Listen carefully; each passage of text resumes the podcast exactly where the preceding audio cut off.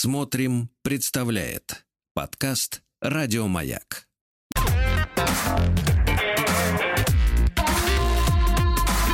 Сергей Стилавин и его друзья.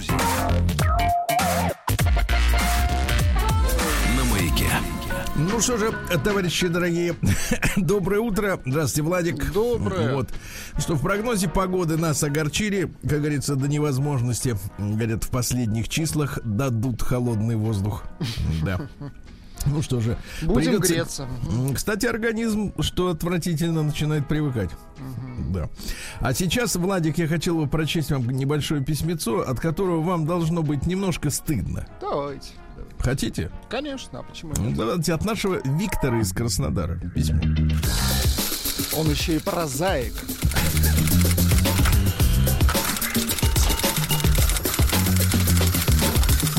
Приемная нос. Народный омбудсмен Сергунец. Да, Сергей, здравствуйте. А, Во-первых, наш э, Витя из Краснодара напоминает, э, что э, сегодня день рождения Марии Киселевой. Ух ты, как здорово. Ну, мы заочно Да. поздравляем. Жаль, не можем лично поздравить. Конечно. Мария на отдыхе, на за- ну, как бы. На да, заслуженном, да. Ну, на заслуженном, получается, что так, да. Но ждем осенью возвращения, да. Виктор ей желает всего самого и вообще, да. Ну, Видимо, насмотрелся фотографий в интернете. Понимаю. Вот. А также хотелось бы, это я пропускаю, так сказать, лирику, да, ну, присоединяясь к поздравлениям, естественно, да. Так вот, э, хотелось бы несколько строк посвятить Владиславу. О, боже, давайте. Ну, вот Вся сейчас вам будет- правда, давайте. сейчас стыдно лицо, будет. давайте. Рады, что он одолел болезнь и еще на прошлой неделе приступил к работе. Голос поначалу был слаб, но постепенно Влад расходился и уже на этой неделе звучит бодро. Так. Давно хотел написать хвалебную оду в адрес Владислава. Вот пишу, но в прозе. Ага. Вот. Вообще это не для прочтения в эфире, но почему нет? Почему нет, Владик? Ну вы, Ведь, ну вы э, так э, слегка про- про- пробежитесь, там все прилично. Нет, я, нет, я вижу, я вот выберу именно те, которые, да. Нет, не надо выбирать самое отвратительное. Да. Надо, надо выбирать то, что правильно. Да, вот, пожалуйста, речь хочу толкнуть о вкусе Владислава. Давайте. Хорошо, не знаю вот это вот в таком контексте, но, Влади... но Виктор... ну, Я понимаю, что вам неприятно признавать, Да, да, что да. у Владислава есть вкус. Да, не, не о том, который он Кстати, вкупе... кстати, завтра Так. новая музыкальная программа, и мы в очередной раз проверим вкус Владислава, Сергея и А- Аннушки нашей. Мгм. Так вот, э, э, э, не о том вкусе речь идет, который он терял в купе с обонянием недавно, Кстати, а а, о музыкальном. Кстати, по поводу обоняния. Вернулась где-то на процентов 60. Представляете? Ну, как это на 60? ну, запахи слабые. То есть э, во время болезни он вообще пропал, то есть вообще не Так. было никаких запахов. Это хорошо, когда рядом потные Нет, погодите, люди. погодите, а какие вернулись первыми? Негативные запахи или вот э, вкусные? Нет, запахи вернулись все, вот вкус... Сразу. Да, вкус про- пропадал, и вкус возвращался сначала, прежде всего, с сладким и соленым, и только потом кисленькие и такие полутона вернулись. А острый? Вы чувствовали чили? Э, э, э, чувствовал, но уже, скажем так, после... На второй день. На второй день. Хорошо. Так вот, э, э, значит, о музыкальном вкусе. Вот что не поставит он из музыки, все нравится, все на заметку. Особенно, что касается лайтовой темы. Все так изысканно. Э, Просто наслаждение для душ, для ушей. Он наш поводырь в громадном мире музыки. Если сравнивать с высокой кухней, то все в меру. Ингредиенты взаимодействуют друг с другом. А, кстати, можно поговорить и о том самом вкусе, который, надеюсь, восстановится на 60%. На 60 пока, да. Внимательный слушатель мог заметить, что Владислав увлекается кулинарией. Да, собственно, Вот. как и Сергей Види- Валерьевич, да. Видел ролик на Масленицу, где наш герой вместе с Колосовой ловко орудовал на кухню, готовя бли- блины по рецептам слушателей. Мгм. Телевидение заполнено, заполонено, извините, кулинарными шоу, но тем не менее можно было бы Владу открыть свой канал. Откройте свой канал. Канал, я вот, я вот только вот несколько дней назад закрыл канал, понимаете? И мне стало вроде как получше. Вот. Ну и вам даже название, так Давайте. сказать, О, э, давайте. кастрюли от Владули Хорошо, так. или оладушки от Владушки. Ой, ну это вот Достаточно мерзко, да? Да, готовить под прекрасную музыку, подпевая тру-ла-ла.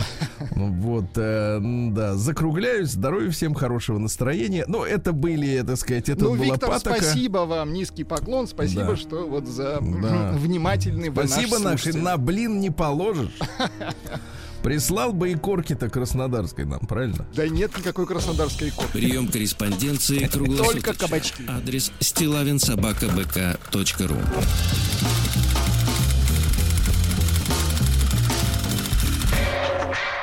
Фамилия Стилавин 2 Л. Да, типа того. Друзья мои, ну что же, э, хотел бы вам письмо прочесть. Крик души, как всегда. Давайте. Вот, от Светланы. Помните, у нас, э, я, я читал, я читал письмо от Светланы, которая не поела арбуз. А, да-да-да, 200 рублей зажал. вот Да-да-да, мужчина не хотел женщине купить арбуз. И после этого, значит, э, нашу Светлану... Нет, подождите, и после этого Светлана решила накопить сама. И решить реально. Нет, вот- нет, так письмо и называется. От непоевшей арбуза. Давайте. Ну, потому что мужчина сказал, что слишком дорого. За арбуз 200 рублей. Да Правильно? подлец это Там, мужчина. там, извините, из этих 200, если пересчитать, на семечки и корки половину уйдет. Не накормить женщину мякотью. Ну, это отвратительно. Конечно, она корки-то есть не будет. Сергей, пишу, пишет Светлана, которая не поела арбуз. Арбуза, да. Пишу ответ 31-летней слушательнице Марине, которая язвительно потопталась на моей писанине в стиле «Да кому ты вообще сдалась?» Забавно слушать нравоучения от девушки незамужней, активно с кем-то подживающей, которую до сих пор в ЗАГС так и не позвали. Там была девушка, помните, которая Да, Подживает. которая подживала, да, и говорит, Да. самое главное, что не предлагают. Вот в чем Мгм. проблема. Можно что угодно писать, да. Да, вот и меня позвали только съехаться, а я, наивная, восприняла это как серьезное намерение, предвещающее официальное создание семьи. Сожительствовать не значит, что тебе предложили быть женой. Согласна. Но проживая вместе, ты выполняешь все функции и обязанности супруги, только не оформленные. Нашей серии оформляться будешь. Тебе никогда не предлагали, капала желчью Марина. А моя жизнь изменилась бы после свадьбы, спрашивает не поевшая арбуза Светлана. После регистрации, Я- видимо. Я была на работе с утра до ночи. Потом стирка, готовка, уборка. Вечером постель. И ведь это тоже, я, я так скажу, знаешь, давайте, женщины у нас любят пафосные выражения. Э, значит, а я перефразирую известную их фразу, скажу так, Владик. Так. Постель — это тяжелый труд. Ну, сложно вот как-то вот э, не согласиться. Согласен, да, тяжело. Обр- Нет, как я обычно выражаюсь, обратно согласен. Да. Упахиваешься на всех фронтах. Упахалась в постели. И Упахиваешь. еще. Упахиваешься, по корень пах. Да. Вот, а, значит, упахиваешься во всех, на, тьфу, не во Нет, всех, есть на очень всех. приятно пух, а есть очень приятно пах. А есть пив, пав. Так. Упахиваешься на всех фронтах, а в ответ не получаешь ничего, кроме невроза. И не дай бог мне прийти уставшей, грустной или пожаловаться на что-то. Давайте, вот это жизнь, реальная жизнь женщины на тест-драйве. То есть ее тестируют, а ей уже плохо, понимаешь? Она уже упахивается. Так. Да, упахалась, считай. Вот. Или пожаловаться на что-то, чтобы решала все проблемы сама и не грузила. А через порог переступала, сияющий от счастья. То есть обязанностей у меня тьма, а с него шоколадка на день рождения. Да что там шоколадка? Шиш с него. Вот.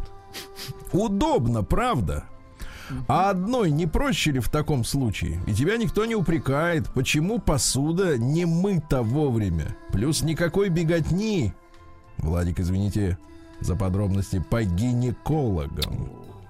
Был бы по-настоящему любящий молодой человек, я бы не жаловалась. Было бы отношение достойное, но в моем случае я его не познала, понимаете, uh-huh. да? Не познала. Хочу поддержать Татьяну, которая звонила в эфир в день, день семьи, любви и верности. Uh-huh. Она говорила, что ей не нужна семья. Помните, там 36-летняя такая вот. А, позвонила. да, ей был нужен ребенок, но не муж. Угу. А муж не нужен. Угу. Она говорила, что ей не нужна семья, быт, разбиваться в лепеху, всячески угождая мужчине. Теперь что, земля должна остановиться, если у тебя нет семьи, тебя не звали замуж? Толпы мужиков под окном, желающих взять меня. О, боже. Дайте-ка дайте нашу любимую музыку. Итак, взять меня. Подождите, это Давайте. такая музыка. Погоди, минуточку, минуточку, сейчас, сейчас еще раз. Толпы мужиков под окном, желающих взять меня. Нет, нет, нет, секундочку, взять меня. Взять. Офигенно. И как говорил Жеглов, возьми его за руб за, за 20. 20. Да, чуть-чуть музыки, да. Итак, толпы танцующих одиноко мужиков. Под Сантану. Да. Брейк. Кстати, я думал, что это этот, как его? Пауз. Пауз. Но он на гитаре не очень, кстати, Ну, он мог бы и нанять, человек не бедный. А, ну это похоже на длинную дорогу в дюнах. Кстати, давайте послушаем. Да. Ну, как то у кого. Ну, стилистически близко. Да, я путаю все эти вещи. Ну и давайте Сантана. Здесь тоже можно петь, и это офигенно. У Сантаны по, по мис. Да просто выкручен уровень и все. Да, да. Толпы мужиков под окном, желающих взять меня. К сожалению, к, к письму не приложена фотография, чтобы к этой толпе прибавились как минимум еще два молокососа, Владик и Сережа. Толпы мужиков под окном, желающих взять меня, а я не беру. Не беруся. Вот. Погоди, погоди. Они хотят взять, а он не берет. Э, то есть она. Она не берет. То есть как это? То в этой серии всем, кому должен, прощаю? Ну, То есть какой-то оборот речи странный. Странный, да. Мне они не мерещатся, но на меня обращают внимание на улице. А я даже знакомиться не хочу, ухожу. Представляешь? Угу. На вот что значит один несъеденный арбуз. Угу. На практике узнав это под названием "давай жить вместе", Узнав это, ага. я не хочу ни с кем взаимодействовать сегодня. Может, я еще не отошла от первой неудачной попытки, а может, это продлится навсегда. Ага. Продлится навсегда. Не знаю, не знаю. Но это мои загоны. А вот то, что любой может написать на радио, высмеивая кого-то, не зная по сути ничего, мне кажется неправильным. Сергей Влад, так. на чьей вы стороне? По скриптум. В парке появился стенд, посвященный 8 июля. Там фотографии счастливых семей с детишками. Примерно на четверти снимков отцов-то нет. Слушайте, на четверти. А, Либо хорошо, одна да. мама с ребенком, угу. Либо тот же дуэт, но с бабушкой. А внизу надпись «Семья такая-то, город такой-то». Такая вот у нас с вами, ребятки, безотцовщина. С уважением, одинокая, теперь внимание, угу. здоровая. Очень важно. Спокойно, потому что гинеколог. Да, да, да. Спокойная и этим довольная Светлана. Светлана, я буду счастлив увидеть фотографию. Можно да, снять. Да, да, любопытно на вас взглянуть, в окне. Светлана. В окне, да. Вот такое письмо женское, понимаешь, но самое главное, мне кажется, действительно, что вот э, для женщины это большой тяжелый труд, понимаете? Надо уважать труд женщин. Помните, как в нас в школе э, писали, таблички были на туалетах? Уважайте труд уборщиц. Угу. Понимаете? Уважайте. Уважайте труд жены. Угу. Уважайте труд женщин.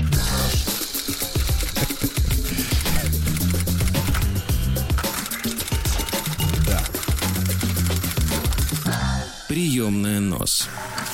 Народный омбудсмен Сергунец. Ну и в обратку, в общем-то, от мужчины из Екатеринбурга. Прислал мне товарищ, значит, заметку следующую. Хочу ее прочесть. А наши мальчики. Давайте. Называется так. Мужчина должен, Мгм, Хорошо.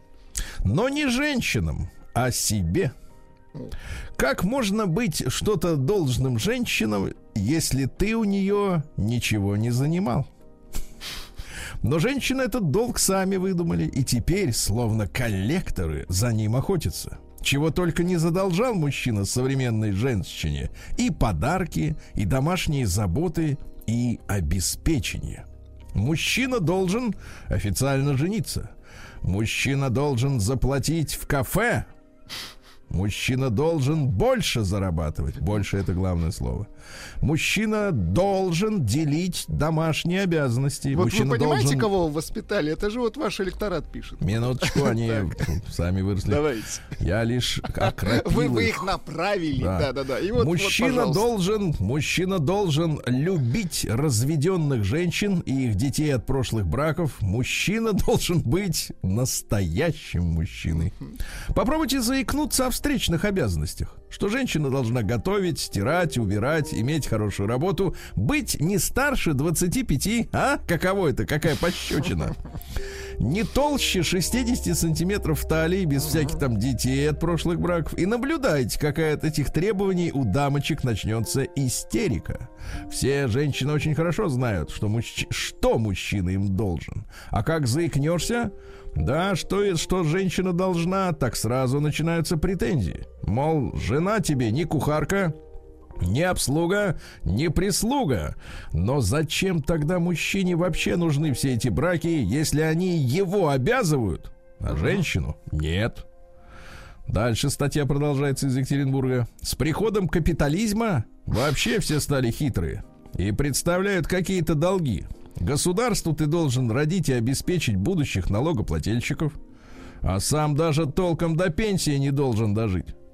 Женщинам ты должен больше зарабатывать, хотя у нас равноправие. Кстати, что интересно, действительно, мужчина должен больше зарабатывать, но женщина, если говорить о ней самой, должна получать столько, сколько и мужчины. Тут есть некоторый парадокс, правда? Так вот, э, слабому полу дали не просто равные права, а некоторые привилегии. Например, они на пенсии раньше выходят. Работа у них не пыльная, с такой же зарплатой, как у мужчин. Вот и работаете пополам, за все платите. Зачем перекладывать свои обязанности на плечи мужчины? Жалко смотреть на тех мужчин, которые поверили, что они должны. Помирают в 50, Владик. В Мгм, 50, 50 помирают. лет. От работы на двух работах. Ой-ой-ой-ой. Ничего себе не покупают. Ходят в обносках. Я хоть за вас счастлив. У вас есть плащ. Я сейчас его Боже. просто не снимаю. Да, ходят в обносках, все зар- всю зарплату отдают женам, а сами жены хорошо одеваются, ездят по морям, выкладывают в Инстаграм фотки из ресторанов и наверняка смеются над теми, кто им должен и обязан. Когда-то, пишет из, из- из Екатеринбурга, наша страна была патриархальной, у мужчин по инерции еще с тех времен осталось воспитание, благородство, понимаете, убеждение, что они должны женщинам. Но тогда ведь и женщины были много чего должны мужчинам. А сейчас просто ездят на шеях тех, кто еще ничего не понял. Ай-яй-яй-яй. Понимаешь? Слушайте, и вот это вот, вот этот вот поток взаимных претензий Он нескончаемый. нескончаемый. Слушайте, знаете, о чем я Нескончаемый. подумал? Да, это поток, это все хорошо, они к друг... а те на этих, эти на тех. Вот, а, я подумал, что хочешь выйти на пенсию раньше, сделай операцию, смени пол. Слушайте, слушайте, а вот это, кстати, это, кстати, интересно. Нет, я нашел выход, нашел. Насколько там раньше они выходят? Лет? На пять. На пять? Нет, заработай пятерочку, смени пол. День дяди Бастилии пустую прошел. 80 лет со дня рождения. Ух ты, а ей уж 80.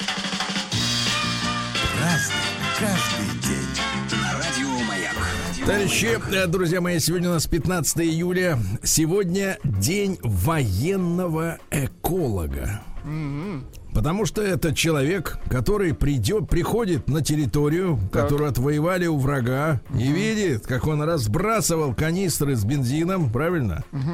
как он сжег, насиловал природу. Вот и все это задокументирует, правильно? Все. И зачистит, понимаешь? Дальше. Прекрасный праздник, друзья мои. День русской лени сегодня.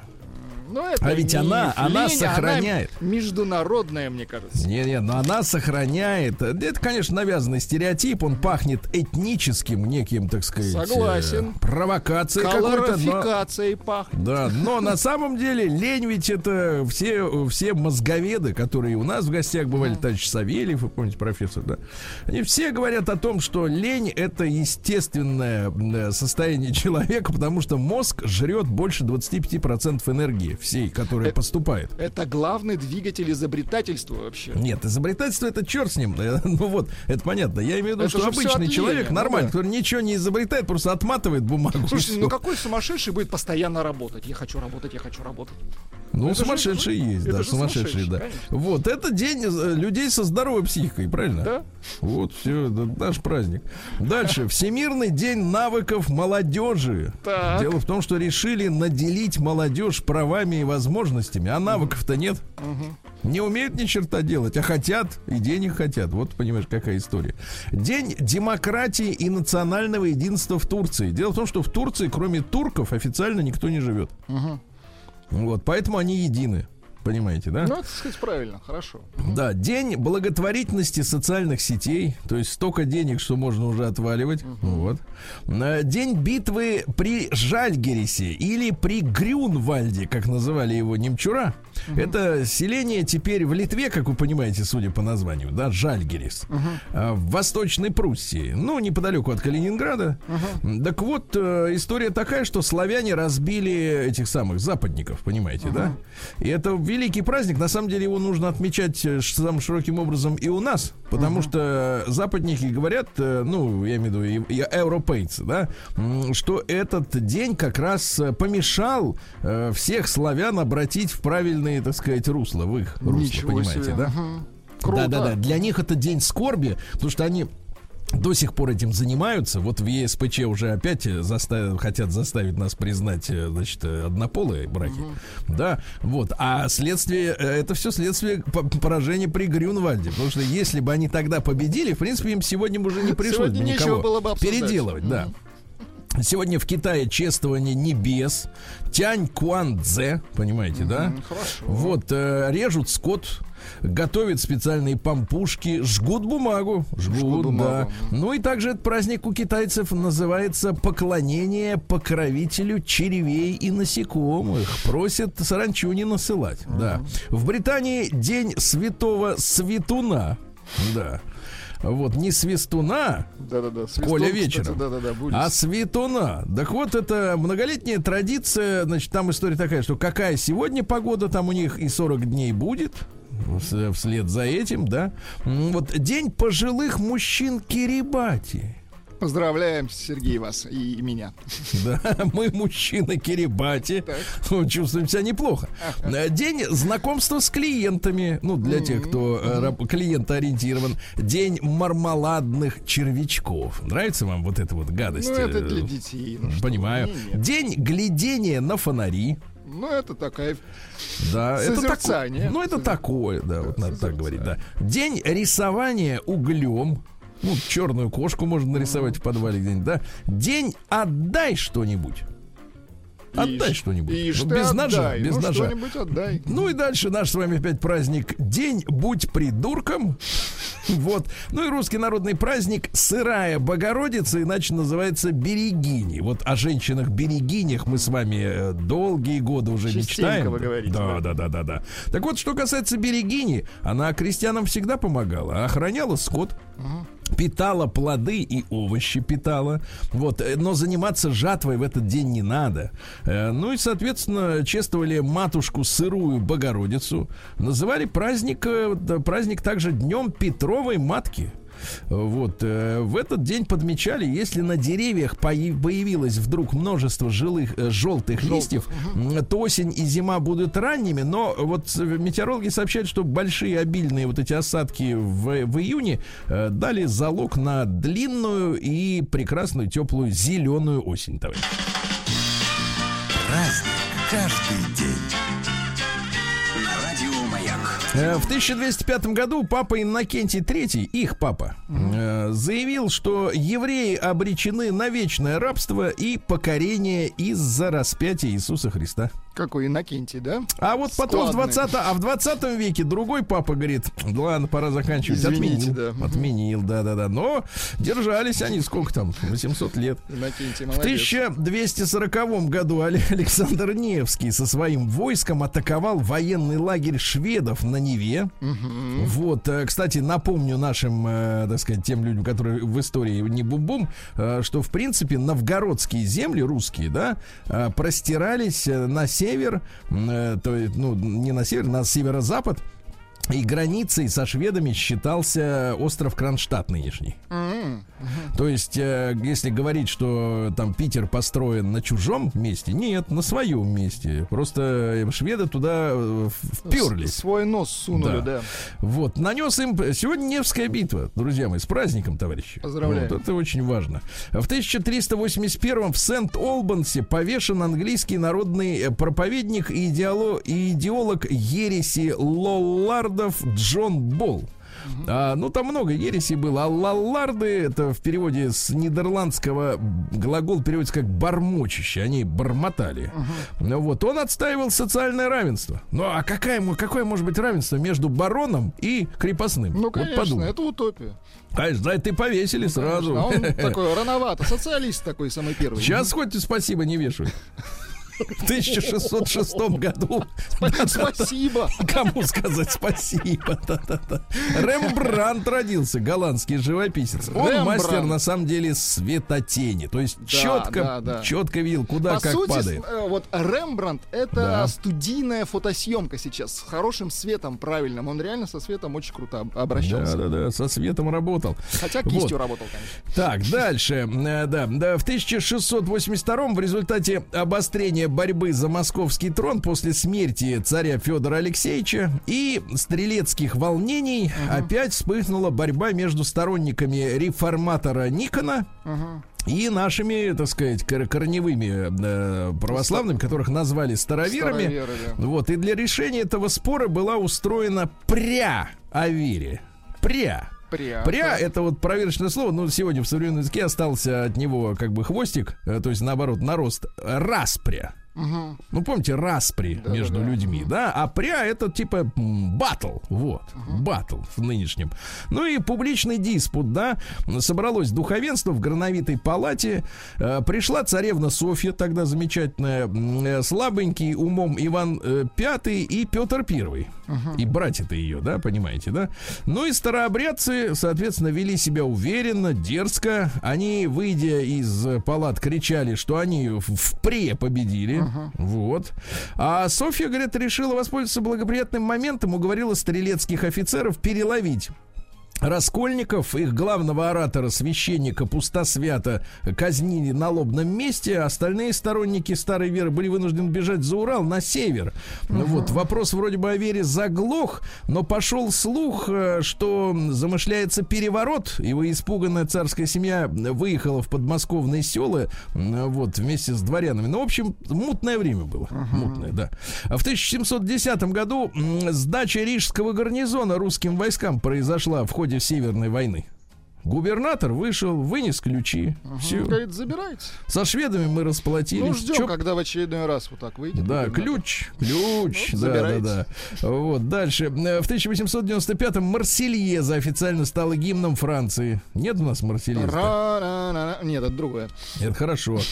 Вперед, отчизны, сыны, вы, Так. Час славы нашей настал. Вот это вот э, по-русски. Революционеры, короче, французские. Петь сложно, петь сложно, да. А, В этот день, в 1799 во время египетского похода Наполеона, французский капитан Бушар обнаружил так называемый розетский камень. Это плита, вот, э, возле небольшого города Розетта, э, теперь называется город Рашид. Неподалеку от Александрии. На ней как раз на этой плите был выбит один и тот же текст, примерно, да, на нескольких языках, на трех языках, на древнеегипетском, э, вот, э, на древнегреческом и на третьем. Угу. Третий не Ну и помог какой. нам расшифровать Да, и мы расшифровали эти самые иероглифы. Вот. Круто.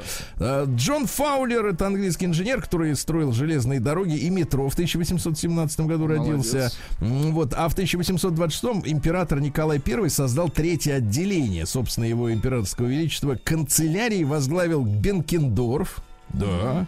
Наблюдать э, повелел царь, чтобы спокойствие и права граждан не могли быть нарушены чьей-либо личную властью или преобладанием сильных или пагубных направлением людей злоумышленных. Правильно, присматривать, хорошо. Да, да, да. В 1853-м Мария Николаевна Ермолова родилась, актриса, которая не пожелала эмигрировать. Она ее не стала в 28 году. Угу. В 1928 году. Поэтому есть и театр Ермоловой, да? да, да вот. Э, выдающаяся, пишут, актриса. Ну, вот какие цитаты. О Чехове, например. Давайте. Не могу я, говорит, все нытье да нытье. О Чехове, отлично. Ага. Дальше. Актера нельзя воспитать и обучить, если не воспитать в нем человека. А вот в некоторых современных актеришках-то действительно вот ну, смотришь... Человека нужно еще поискать. Человека-то и нет, надо поскоблить, да. Или, например, если живете с другими, так. Служите им и не требуйте за любовь любви, а за службу благодарности. Вот это хорошо. А если, а если хотите требовать, так не живите, правильно? Да. В 1865-м э, в газете «Северная почта» э, петербуржцы узнали о том, что запрещено курение на улицах. Смотри, не в первый раз запрещают. Угу на улицах. Э, в 1869 в Париже Эп Ипполит Мега Мурье давал маргарин. Ну, понятно, тогда для, для моряков. военных целей. Им нужно было взять с собой сразу и не заботиться и о том, надолго. как сохраниться. Да, да, да. Леонид Красин в 1870-м э, советский дипломат. Понятно, что в досоветское время он был подпольщиком. Э, клички такие. Никитич, Лошадь Юхансон. Лошадь, отличная кличка. Кличка да. Лошадь, да, прекрасная кличка. Ну что, в декабре 17 года э, вот Красин принял предложение Ленина и Троцкого войти в состав делегации, которая отправилась в Брест-Литовск, ну теперь просто Брест, да, где там они, э, значит, устраивали Брестский мир. И, кстати, Красин являлся одним из инициаторов сохранения тела Ленина и возведения мавзолея. Вот, Красин верил, лично верил в грядущее воскрешение покойников, потому что прогресс тогда был такой серьезный в медицине и в технике, да, что все верили, что вот-вот начнем мертвецов воскрешать. Угу. И надо, чтобы Ленин перележал. Какое-то время. Ну, не в холодильнике, да, да а вот как-то вот более прилично, что ли, им это казалось, да.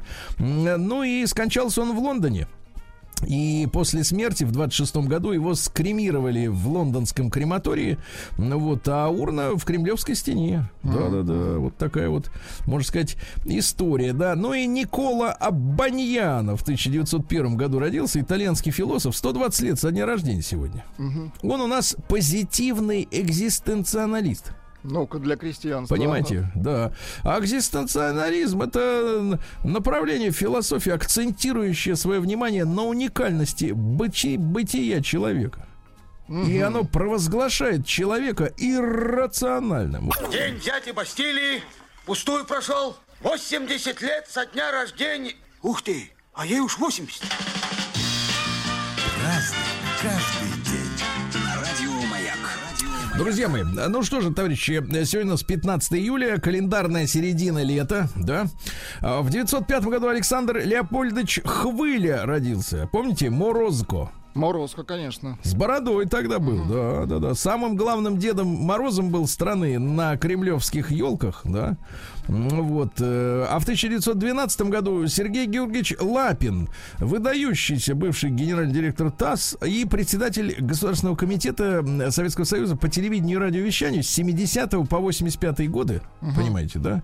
Вот. Э, контролировал все, чтобы было как, как следует. Да, вот. правильно, Да. М, Лапин не разрешал появляться на экране телевизора людям с бородами. Например, да. Нельзя было выходить мужчинам без галстука, без пиджака. Э, Женщинам не разрешалось носить бруки. Вот. Бруки, ага. Запретил крупным планом певицу Пугачеву показывать, э, потому Ну, что потому он что ему она, мерещился там секс, мерещился да, в этом очень. в, это, в этой работе с микрофоном. Да, да, да, да, да, так прямо и говорится. Ну вот. Ну и в принципе, говорят об антисемитизме даже. Да вы что? Да, да, да. Мулерман. Я помню, были Мондрус. проблемы. Давайте я вам перечислю фамилии, Давайте, просто давайте, вы давайте. поймете, о чем речь. Давайте. Мулерман, Мондрус, Кристалинская, Бродская. Вот так вот, да, вот все. Ну, но говорят, э, образцово эрудированный был человек, глубоко знал литературу, искусство и было замечательное чувство юмора. Вот э, один из э, партработников вспоминает, как на заседании секретариата Центрального комитета партии обсуждался вопрос о хищениях на транспорте. И всех это привело в ужас. Говорят, что число краж за год тогда увеличилось вдвое. А 40% воров это сами железнодорожники, которые откручивают все. Ну и вспоминают, что обсуждение поразило полной беспомощностью. Секретари ворчали, ахали. Э, Пономарев предложил, надо, ну был такой секретарь, надо мобилизовать массы на борьбу с этим пороком. В этот момент Лапин, телевизионщик, громко произнес, произнес, ну если мы еще и массы мобилизуем, тогда все поезда будут приходить пустыми. Да. А, В 1914 году Владимир Александрович Струнников, наш генетик, Родился, кстати, в семье священника. Вот, его в 1937 году отца расстреляли, а он занимался селекцией тутового шелкопряда. Чтобы он, как бы так сказать, больше припрял этот шелкопряд. Больше отгружал. Мгм. Да, да, да. Вот э, у нас сегодня в три- 23-м году открылась первая в Советском Союзе регулярная воздушная линия. Самолет летать стал из Москвы в Нижний Новгород. Да. Очень хорошо. И в тот же день Советский Союз объявил, что создает государственную авиакомпанию Аэрофлот. То есть это вот инициатива пошла. В 24 году Махмуд Исамбаев, замечательный наш танцовщик, помните, народный артист СССР, человек, э, человек-танец. Красивый человек, да. В 30 году Жак Деррида, это французский философ, основатель деконструктивизма. Это, когда- знаете, это надо разрушать, надо разрушать, да. Вот в 33 году пущен в строй Свердловский машиностроительный завод Уралмаш. Ну, Уралмаш всегда гремел, и в 90-е тоже. Вот. А В 37 году открыт для движения пассажирских и грузовых судов канал имени Москвы. 55 тысяч, кстати, заключенных были досрочно освобождены за Ну, хорошо работали, да. Ну, кто хорошо работал, тот рано Тот хорошо вышел. ест. Да, в 45 году Юрий Шмельч Айзеншпис родился. Продюсер. Да. Вот, да. 65 года, кстати, сотрудничал с рок-группой Сокол. То есть, Ну-ка. э, вот, да, дайте нам, пожалуйста, Сокол. Сокол, сокол, сокол. Ах, вот что за сокол. Да. Хорошая рок-группа. Конечно, мы бы выполнили завет. Сейчас никто не хочет работать, кроме как в кино, да? В 46-м американская поп-певица Линда Ронстад, а ее дедушка был изобретателем устройства, которое у вас есть, Владик. Он придумал тостер для хлеба. Молодец, дедушка. Ну, такая, такая, как посмотрит так, у, амор. Да, в 47-м году Питер Бэнкс, э, прогре- прогрессивный рок, да, я так понимаю? Это изъезд, да, он в- Да. в первом составе был.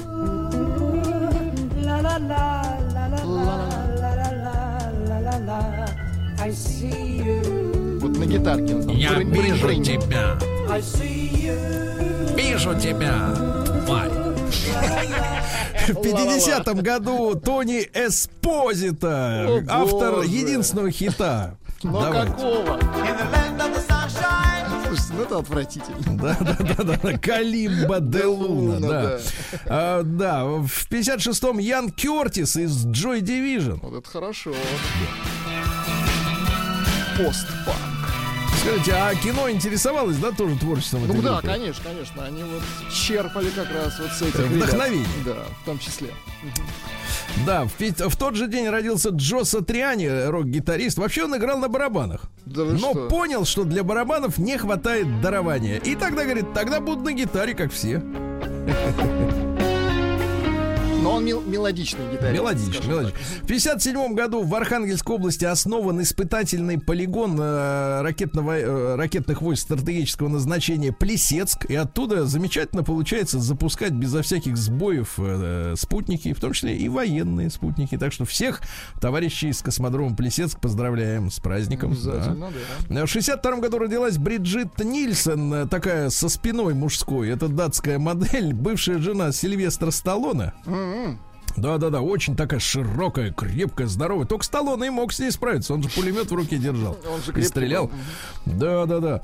Так вот, э, что у нас? Э, 184 сантиметра, нормально? Неплохо. 184 сантиметра живой красоты. А если да. еще каблучки? А, Ну, это тогда уже, извините. Тогда уже не достать.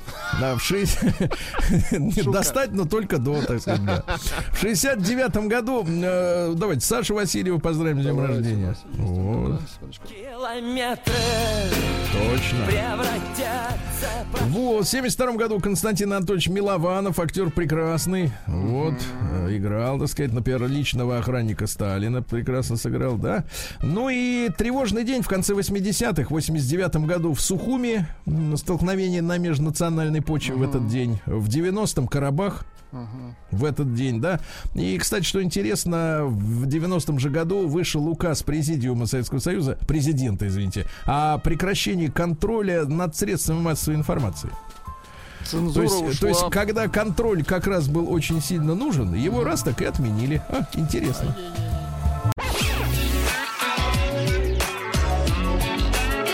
Сергей Стилавин и его друзья на маяке. А, Друзья мои, ну вы понимаете, сегодня у нас необычная программа, да? Мы решили для вас э, сегодня сохранить новости, любопытные, в том числе новости Омска, э, поскольку сегодня в Москве 34. Так. И прохладно будет только, погодите, погодите, прохладно будет только во втор, ну, в крайней неделе, э, так сказать, э, июля будет. А в Омске сегодня вы не представляете. Ну-ка. Идет дождь плюс 10. Да замечательно. Плюс 10. Плюс 10. Эх, Что мечта. делается, а?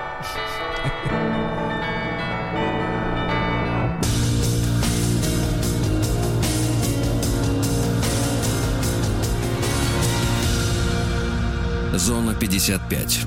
Итак, новости Омска. А мечи вновь смогут жарить шашлыки на даче. Ура!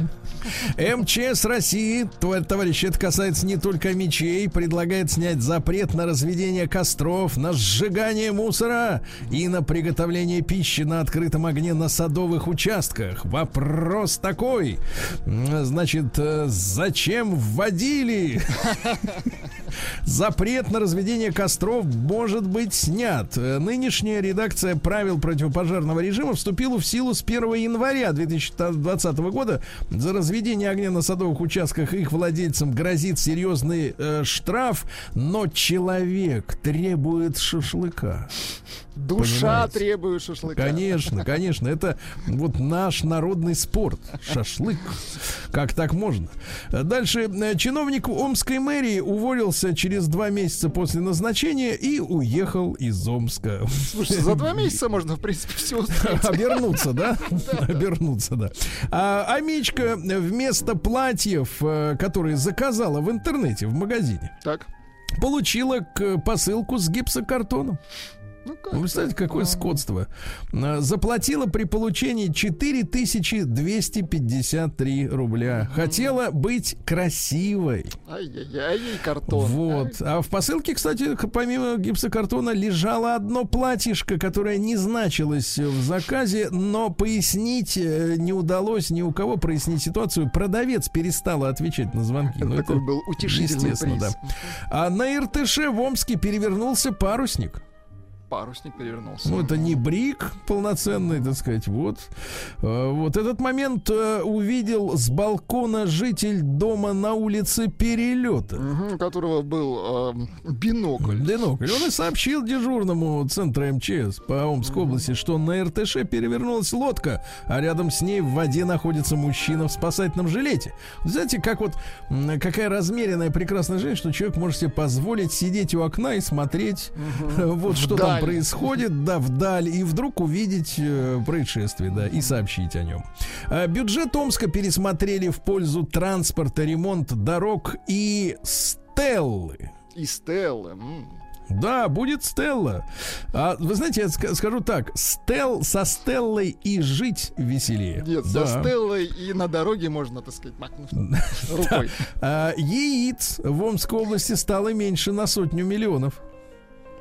Омские яйца, да? Да, да, да. Дело в том, что вот э, отмечается снижение. Э, свиней э, стало меньше на 51 тысячу человек. То есть, извините, сказать, Особей. особей, да.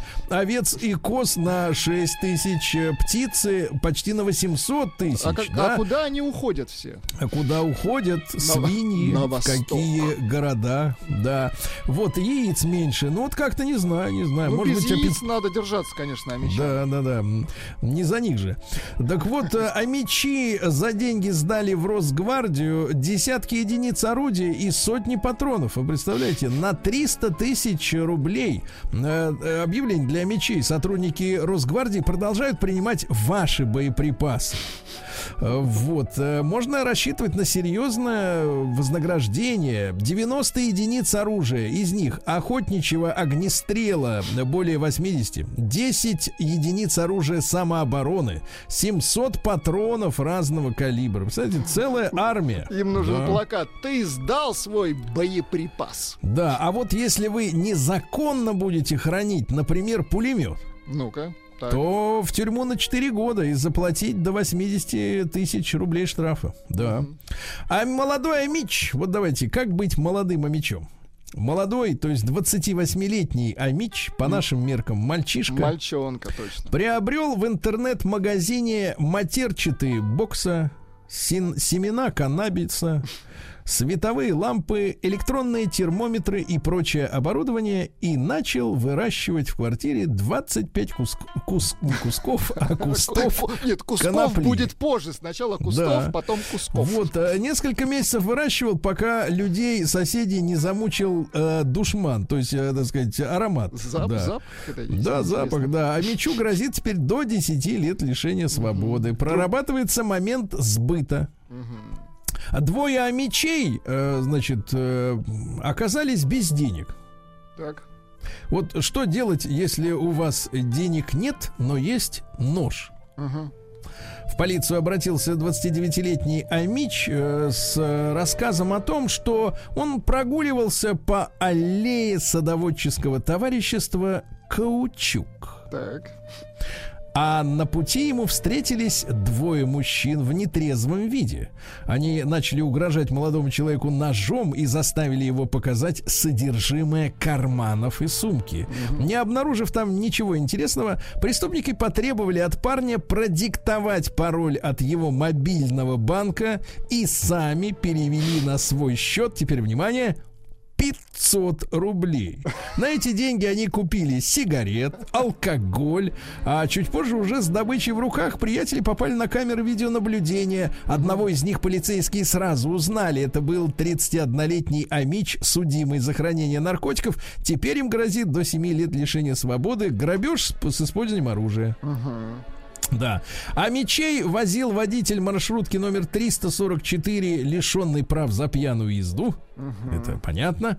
Ну и что сообщается, товарищи, что в такси в Омске может э, стать дороже. Э, Дело в том, что с прошлой недели в Омской области активизирована работа системы «Поток плюс». Э, В рамках программы «Безопасный город» камеры фиксируют водителей такси, э, в том числе без масок на лице. Ага, прищучат их. А это нарушение статьи 20.6.1. Громче музыку. 20.6.1 Кодекса об административных правонарушениях РФ невыполнение правил поведения при чрезвычайной ситуации или угрозе ее возникновения. Ясно? Ясно. Поэтому такси подорожает.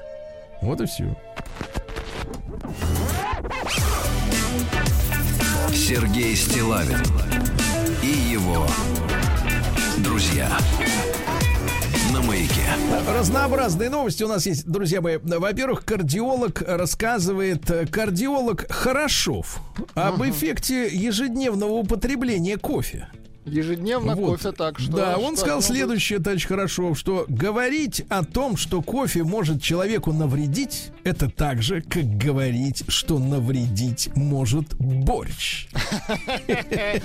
Хорошо. Да, да, молодец, да, хороший специалист. Кофе благоприятно воздействует на иммунную систему, способствует выведению из организма патогенных клеток. Некоторые не пьют кофе, говорят, ну, мне захочется в уборную. А на самом деле это хорошо, потому что сразу будут выведены токсины, понимаете, да. Э, наш двухкратный олимпийский чемпион по хоккею Вячеслав Фетисов, замечательный мужчина, э, рассказала о коррупции в детском хоккее России. Вы представляете? что? Есть, оказывается, блатные детишки, которым родители покупают места в командах.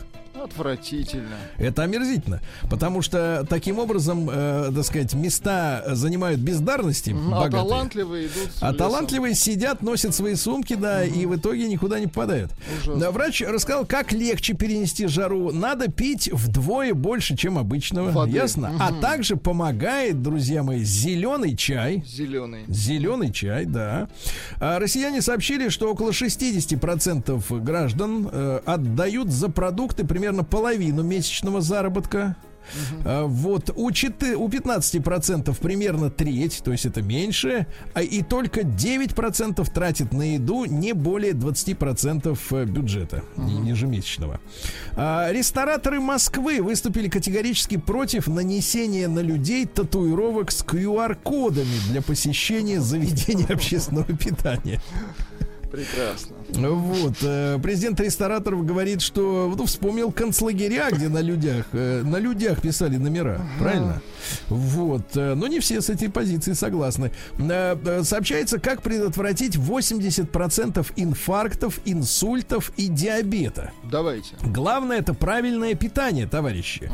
Дело в том, что наши люди, как правило, едят слишком много сахара, кондитерских изделий, сладкоежки у нас, э, колбасы и хлеба. Но недостаток рыбы, молочных продуктов фиксируется, овощей и фруктов. Вот надо перестроить питание жестко, да, и тогда будет гарантия избавления от заболеваний. А дальше подлость великая, Владик, вы оцените. Давайте. Э, В аэропорту Кольцово, это у нас Екатеринбург, я так понимаю, пассажирка явилась на регистрацию с котом в переноске, но билет на кота она не покупала и не собиралась. И когда она поняла, что улететь с котом не получится, пассажирка сказала на, стойке регистрации, что передаст провожающим. На самом деле вышла из здания аэропорта, выпустила кота на газон и улетела. Вот ехидно, а? Да тварь надо говорить сразу. Сволочь. Предала друга своего Ну, конечно. мохнатого. Вот. Дальше. э, Сергей Кожует Шойгу проинспектировал э, социально-бытовую инфраструктуру гарнизона мотострелковой дивизии в Ростове-на-Дону. Так. И у здешнего э, губернатора, товарища Голубева, пообщался с ним и спрашивает. Сергей Кужугетович, почему баранки есть только на праздничном столе? Также указал, что в меню отсутствуют сало и чеснок. Где сало? Где чеснок? Где чеснок, товарищи? Где баранки? Действительно. А дальше в Ленинградской области объявили конкурс. О, это типа народного продюсера, смотрите. Объявили конкурс частушек про вакцинацию. Это очень О, интересно. хорошо. Дом народного творчества Ленинградской области объявил конкурс частушек о вакцинации. Видео надо размещать, товарищи, с хэштегом. А теперь внимание, гениально. Так. Хэштег такой. Прорвемся, привьемся в одно слово.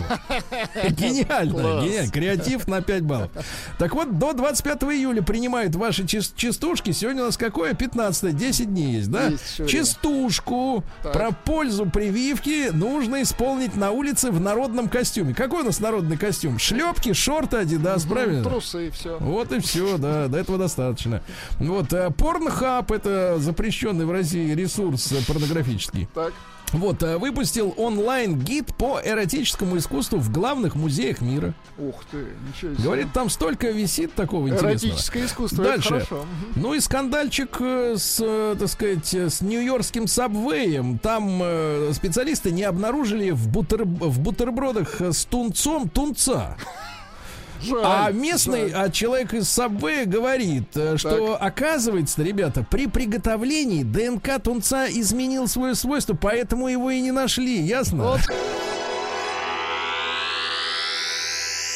Наука и жизнь. Ну что ж, друзья мои, наука и жизнь, да. Э, Специалисты выяснили, почему же все-таки умерли-то динозавры. Ну-ка. Оказывается, на Землю упал астероид, который вызвал цунами, а теперь внимание, высотой полтора километра. Жесть. Да, вот так вот. А, ученые из Канады выяснили, что две трети романтических отношений начинают с друж... начинаются с дружбы. Начинаются имеется с виду между мужчиной и женщиной. Хотя некоторые заявляют, что дружить с женщиной не о чем, но я не согласен. А, в США парализованный человек впервые стал разговаривать с помощью нейротехнологий. Вы представляете? Здорово. Может э, связано теперь произнести 15 слов в минуту, ну, при помощи компьютера. Для статистики обычная речь человека это 150 слов в минуту. Ну, ваша, например, да?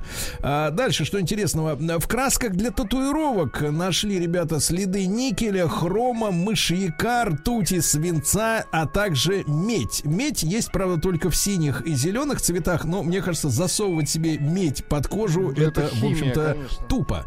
А, Рачки бокоплавы воруют своих невест и носят их в лапках, чтобы у них были силы спариваться. Представляете? А, рачок бокоплав а, высматривает маленькую девочку рачка и таскает в клешнях, пока та не подрастет. А как подрастет, сразу же сделает ее мамочкой. Так он ухаживает. Да, да, да. РНК коронавируса нашли, вы представляете, на ковре и в кондиционере помещения, где люди переболели заразой, э, через месяц после выздоровления жильцов. Долго держится. Вот так вот. Давайте теперь про капитализм. Давайте. Новости капитализма. Ну что, пришел край обычным нашим машинам. Еврокомиссия предложила запретить в Евросоюзе выпуск автомобилей на традиционном топливе с 2035 года. 2035. 2035 года дизелям настанет край на 10 лет раньше, да, Крышка. примерно. А в Казахстане решили построить морг с фитнес-залом, где 80 человек персонала будет музыкально, при помощи музыкального центра, домашнего кинотеатра и диванов разгружаться от тяжелой работы. Вот забота о человеке Хорошо. труда, это хорошо. А, Верховная Рада Украины приняла закон о том, что иностранцы имеют ведущую роль при формировании Высшего Совета Правосудия. Да, они молодцы, конечно. Да, нет, ну, действительно, надо доверить профессионалам. А, Microsoft презентовала облачную версию Windows. Так. Называется Винды 365. Вы мне объясните, Владик, как вот это может работать, если это там, а вы тут? Ну, в браузере, грубо говоря, вы открываете все, все расчеты, То есть все это всё не ваше уже? Да, да, да. Вы, у вас только браузер. И Да, интернет, хорошо. естественно, нужен. В штате Джорджия, в Америке, а, женщина нашла под своей собственной кроваткой, уютной, Так, так. гнездо со змеей и 17 змеенышами. О, А, опасно. вот это серьезно, тенеосы, да, да. Вот э, кит напал на судно с рыбаками, проделал э, в судне дыру и сбросил одного человека за борт. Вы представляете, Ужас. еле спасли, нападают, да. А, Во время производства селфи в Британии двух сестер и брата молния ударила. Да Вы ладно. представляете, молния ударила. Внезапно девочка пишет, я очутилась на земле, ничего не слышала, кроме пронзительного писка в ушах. Правая рука полностью онемела и не двигалась. Ужас какой, да. Ожоги бедра. А, мужчина в Америке, в Луизиане, заскучал в двухчасовой пробке и прыгнул в реку с 30-метрового моста. Говорит, «Э, я был опьянен жизнью, я такое видел в кино. Но когда упал, во-первых, отшиб руку, а во-вторых, понял, что вокруг крокодилы. Ай-яй-яй. Человека еле-еле спасли. На Сардинии, прекрасное место, арестовали пилота, который сбросил э, на жилой дом 8,5 килограммовую самолета сбросил с маленького э, сумку с кокаином. Подлец. Пробил крышу, из-за этого его и взяли, да. Президент Бразилии Болсонару, который оштрафован, помните, за сексизм был. Теперь госпитализирован с болями в животе. А, дело в том, что ему установили два импланта на зубах. А после этого он несколько дней мучился от непрекращающейся икоты. Вы представляете, какой кошмар? От Икота, да. Интересно. Ну и, наконец, э, в Америке, э, значит, э, следующая статистика. Количество преступников в Чикаго Так, превысило число полицейских в 9 раз. поздравляю.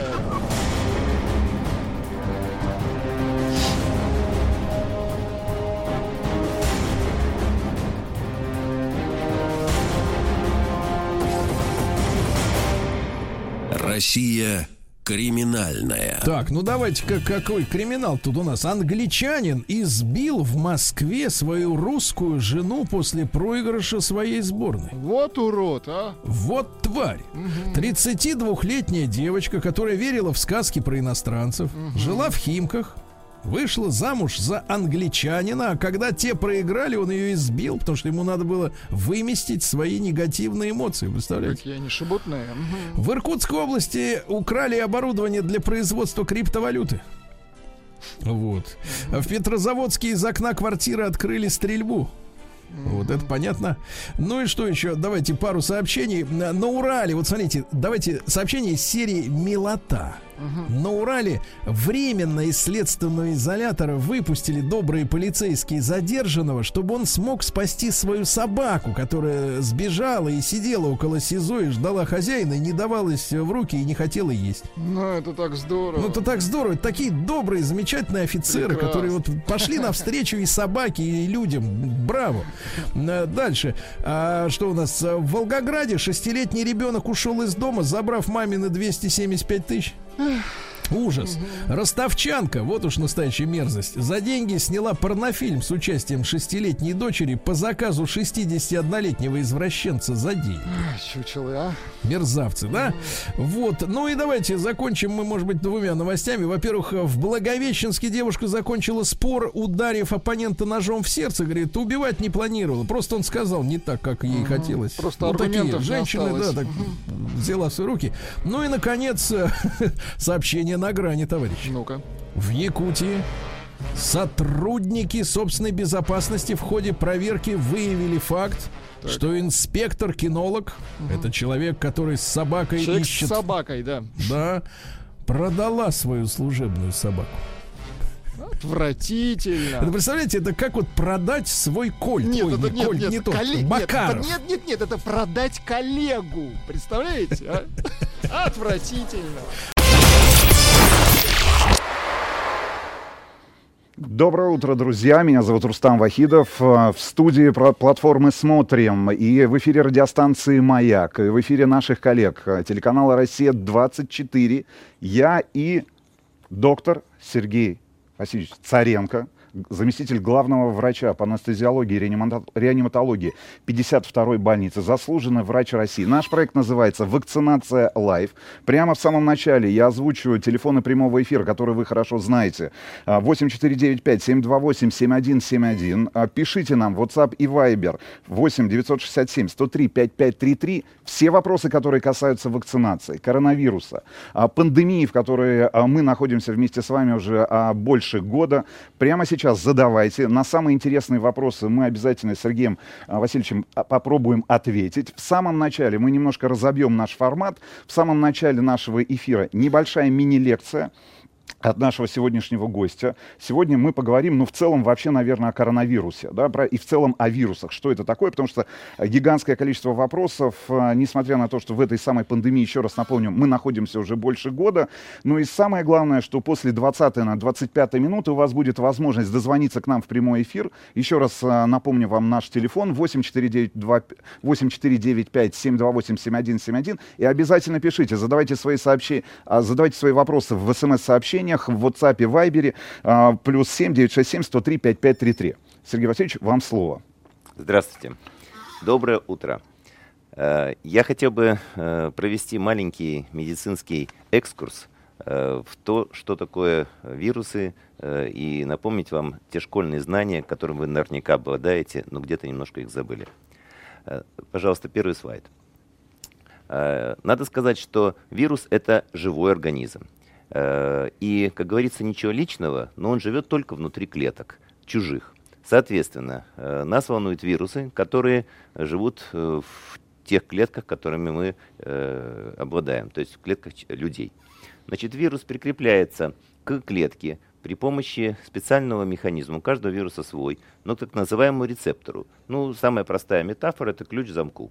Он открыв... этим ключиком, своим специальным ключиком он открывает замочек в клетке и попадает вовнутрь. Как только он попадает вовнутрь, значит, он э, подменяет собой э, те э, гены, которые есть в клетке. И, на эти, и начинает продуцировать э, себя родного. Соответственно, Э, Когда он э, на- напродуцировал много, когда репликация, размножение вируса достигла каких-то э, больших значений, э, он выходит из клетки и заражает соседние. Тем самым возникает э, поддерживающий процесс, ради чего, собственно говоря, он забрался в эту клетку. Наш организм на это спокойно не реагирует, он включает э, иммунную систему, э, о которой мы поговорим в следующий раз.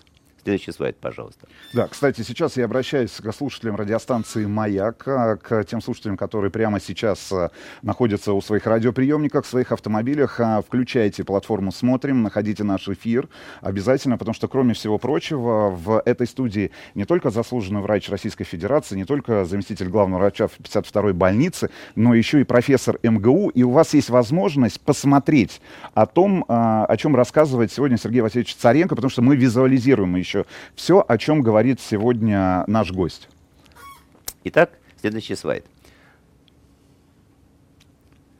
А, Надо сказать, что коронавирусы – это лишь малая толика всех тех вирусов, которые существуют в природе и которые заражают нас, любимых. А, И, собственно говоря, он не только взялся, этот коронавирус, а, их огромное количество, и часть из них абсолютно безвредные, или они вызывают бессимптомные какие-то э, процессы в нашем организме, или эти симптомы настолько незначительны, что ощущается как легкая усталость, там, легкое недомогание, и все абсолютно спокойно проходит. Следующий слайд. Но тем не менее, среди всех этих безвредных э, вирусов э, в семье не без урода есть, соответственно, три вредных брата. Значит, Так. пер- Первый брат, мы с ним познакомились давно, уже больше 10 лет, называемый SARS. Что было 10 лет назад? Э, Ну, для тех для наших слушателей, тех наших зрителей, которые, может быть, не помнят. Э, Была ли вспышка какая-то, была ли пандемия? Как человечество, там, в частности, там, наша страна, наши коллеги а, боролись с, э, с тем вирусом, с которым познакомились 10 лет назад? 10 лет назад появился SARS. Это Severe Acute Respiratory Syndrome. Вызывал си- синдром тяжелого повреждения, острого повреждения легких. Соответственно, человечество не отделалось никаким испугом, а, а медики легким испугом. А, потому что э, на тот момент, когда возникла история SARS, было сначала очень страшно. Э, значит, он возник в Китае, этот вирус. Э, значит, Собственно говоря, как и COVID-19. ну, видимо, это уже хорошая такая тенденция.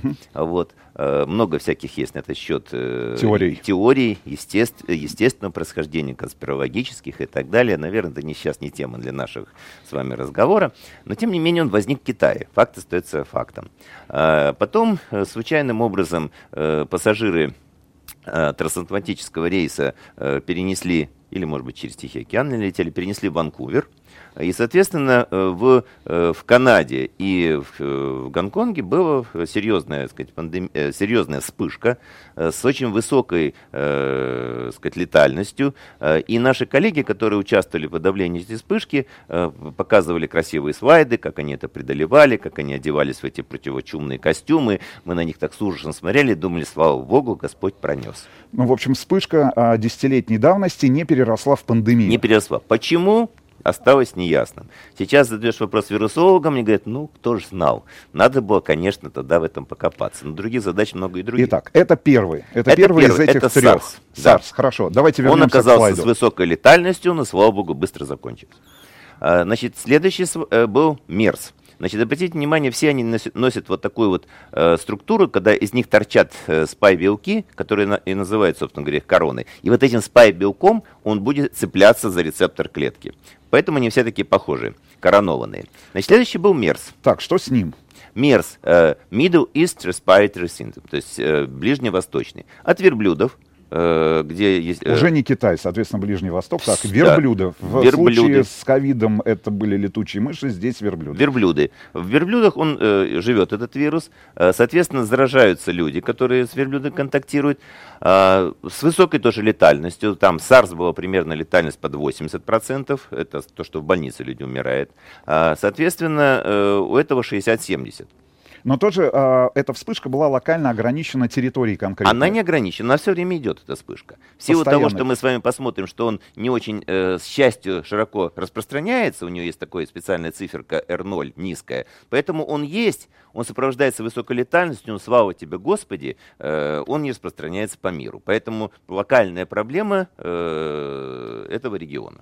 Так, и теперь третье. Наш дорогой, в кавычках, ковид, э, с которым мы познакомились э, на рубеже 20-21, ну, получается, 19-20 года, правильно? Это Правильно. декабрь, как раз январь э, уже 20 года. Чем он отличается? А, Он отличается тем, что у него, к счастью, от него меньше летальность. Но при этом почему-то этот э, братец оказался самый распространяемый. У него очень высокий, э, высокая способность э, зара- э, к заражению, Заражению. заражению, да. И мы сейчас увидим с вами, есть такие специальные расчеты, сколько он, это способность заражения, э, у него насколько повышен. В общем, с, сами, с самими вирусами, с, с, с семейством коронавирусов мы знакомы давно. Но в частности, Точно. если мы говорим там про десятилетний кейс, там вспышку в Канаде и в Гонконге, а, но самым контагиозным получается, да, с самым таким а, распространенным в текущем моменте является COVID-19. Совершенно верно. Хорошо, давайте следующий слайд. Я вам напомню Симптомы. симптомы. Многие с ними познакомились, некоторые еще пока нет. Должен вам сказать, что симптомов много. Э, Из них самые характерные это симптомы э, общего недомогания, слабости, боли в мышцах, то, что мы называем э, вирусная симптоматика. То есть она характерна для большинства вирусных заболеваний, особенно респираторных. Значит, соответственно, бывает бол, заложенность носа, иногда чихание, иногда боль в горле. Очень много всяких симптомов впечатляющих. Это, например, отсутствие обоняния, отсутствие вку- вкуса. Не у всех людей. Кстати, прогностически не имеет никакого значения, хотя на человека производит Проп- впечатление. Да, пропало обоняние, например. Пропало да. обоняние, о ужас. Ничего ужаса Тяжесть нет. заболевания, тяжесть Не течения заболевания, определяется. там, не знаю, последствия какие-то, не, Не- определяется. не определяется. Симптом, симптоматика. У некоторых э, бедолаг э, обоняние долго не восстанавливается. С чем это связано? Есть какое-то сейчас уже понимание у профессионалов, у врачей? Механизм понятен. Механизм понятен. Значит, у нас есть э, э, нервные корешки. Э, э, эти нервные окончания э, собирают информацию с рецепторов, ну, например, с вкусовых или с обонятельных. Вот именно они и поражаются. И дальше они несут информацию по нервам в, мозг. Соответственно, корешки поражаются, возникает и симптоматика. Если поражаются нервные корешки, например, э, нервы, которые снабжают мышцы спины, то будет боли в спине, жжение какое-нибудь там, ощущение э, смятых волос. Ну, там масса совершенно вещей, которые описывают пациенты, которые, к счастью, не имеют никакого прогностического значения. Давайте вернем слайд э, с э, симптомами основными э, COVID-19, да, соответственно, коронавируса, заложенность носа, чихание, боль в горле. На что точно стоит обратить внимание? Точно стоит обратить внимание на те симптомы, которые свидетельствуют о главном механизме поражения человека коронавирусом. Коронавирус атакует организм человека, при этом вызывает не снижение иммунитета, как все мы, включая врачей, думали еще полтора года назад, и думали, что снизится иммунитет, и тут полезут на, на больного страшные бактерии, надо лечить его антибиотиками. Оказывается, что это не так. Наоборот, иммунитет избыточно реагирует, как слон посудной лавки, он топчется в организме, и степень вот этой вот э, агрессивности этого слона, который мы называем нашим иммунитетом, определяет, собственно говоря, э, степень поражения легких и возможности тяжелого заболевания, в том числе И до летального течения. исхода. Совершенно верно. Поэтому как же понять, в чем тяжесть заболевания? А тяжесть заболевания на простом совершенно уровне. Это температурные реакции. Чем выше температура, чем дольше она держится, тем потенциально тяжелее течет ковид. И это очень важная вещь, поэтому принимая какой-нибудь, забегая вперед, парацетамол, мы себе облегчаем страдания, но при этом затушевываем клиническую картину, и у нас есть ощущение ложного благополучия. Соответственно, повышенная температура, ее длительность и еще ряд лабораторных э, показателей, которые мы с вами в последующих лекциях обсудим, говорит о тяжести реальной ковида. Но, конечно, это все потенциальная тяжесть. А реальная тяжесть, когда человеку возникает нехватка воздуха. Иногда это просто паническая атака, человеку просто страшно. Но в целом нехватка воздуха. Это говорит о том, что часть легких уже пострадала. Возник так называемый легочный шунт, то есть кровь идет мимо легких и не насыщается кислородом. Кислородом. И, соответственно, это серьезная вещь, это показание вообще к быстрому э, поступлению в больницу, госпитализации. госпитализации. Да. Еще это ра- самый тревожный симптом. Ребят, обратите на это внимание. Еще раз напомню, что прямо сейчас смотрите нас на платформе «Смотрим». Это специальный проект «Вакцинация Live» с доктором Сергеем Васильевичем Царенко, заместителем главного врача 52-й больницы, заслуженный врач Российской Федерации. Прямо сейчас в нашей студии нас можно не только слышать в эфире радиостанции «Маяк», но и видеть на платформе «Смотрим». А, И часть этого эфира будет доступна в эфире телеканала «Россия-24». Еще раз напомню наши контакты. Пишите нам в WhatsApp и Viber, задавайте вопросы. Плюс 7 967 103 5533. Если вы хотите позвонить к нам в прямой эфир, сделайте это по телефону 8 495 728 7171. Мы обязательно совсем скоро обратимся к вашим вопросам и на самые интересные и самые важные вопросы постараемся с Сергеем Васильевичем ответить. Правильно? Точно. Давайте дальше. Итак, следующий слайд. симптомы, ну, заражения, да, теперь пути заражения. А, Очень, э, ну, большую часть прошлого года мы с вами, ну, я уверен, что и вы, вы провели наверняка, учитывая, а, значит, э, ваш род деятельности, да, и реанимационное отделение, а, провели, понятное дело, в э, специальных костюмах, в масках, в перчатках. Мы весь 20 год, наверное, в 21 году, конечно же, об этом говорить нельзя, учитывая ситуацию, в которой мы сейчас находимся, и то, что происходит на улицах, то, что мы с вами видим. Но маски, перчатки, таким образом мы пытались ограничить э, себя а, контактным образом да, от возможности заражения. Что сегодня можно сказать а, по прошествии там уже года, полутора лет а, о том, как реально можно заразиться ковидом, да, основные пути заражения? Ну, основных э, путей заражения фактически три. Э, один из них э, это контактный, то есть э, где-то на поверхности есть коронавирус, другим человеком он туда э, каким-то образом занесся.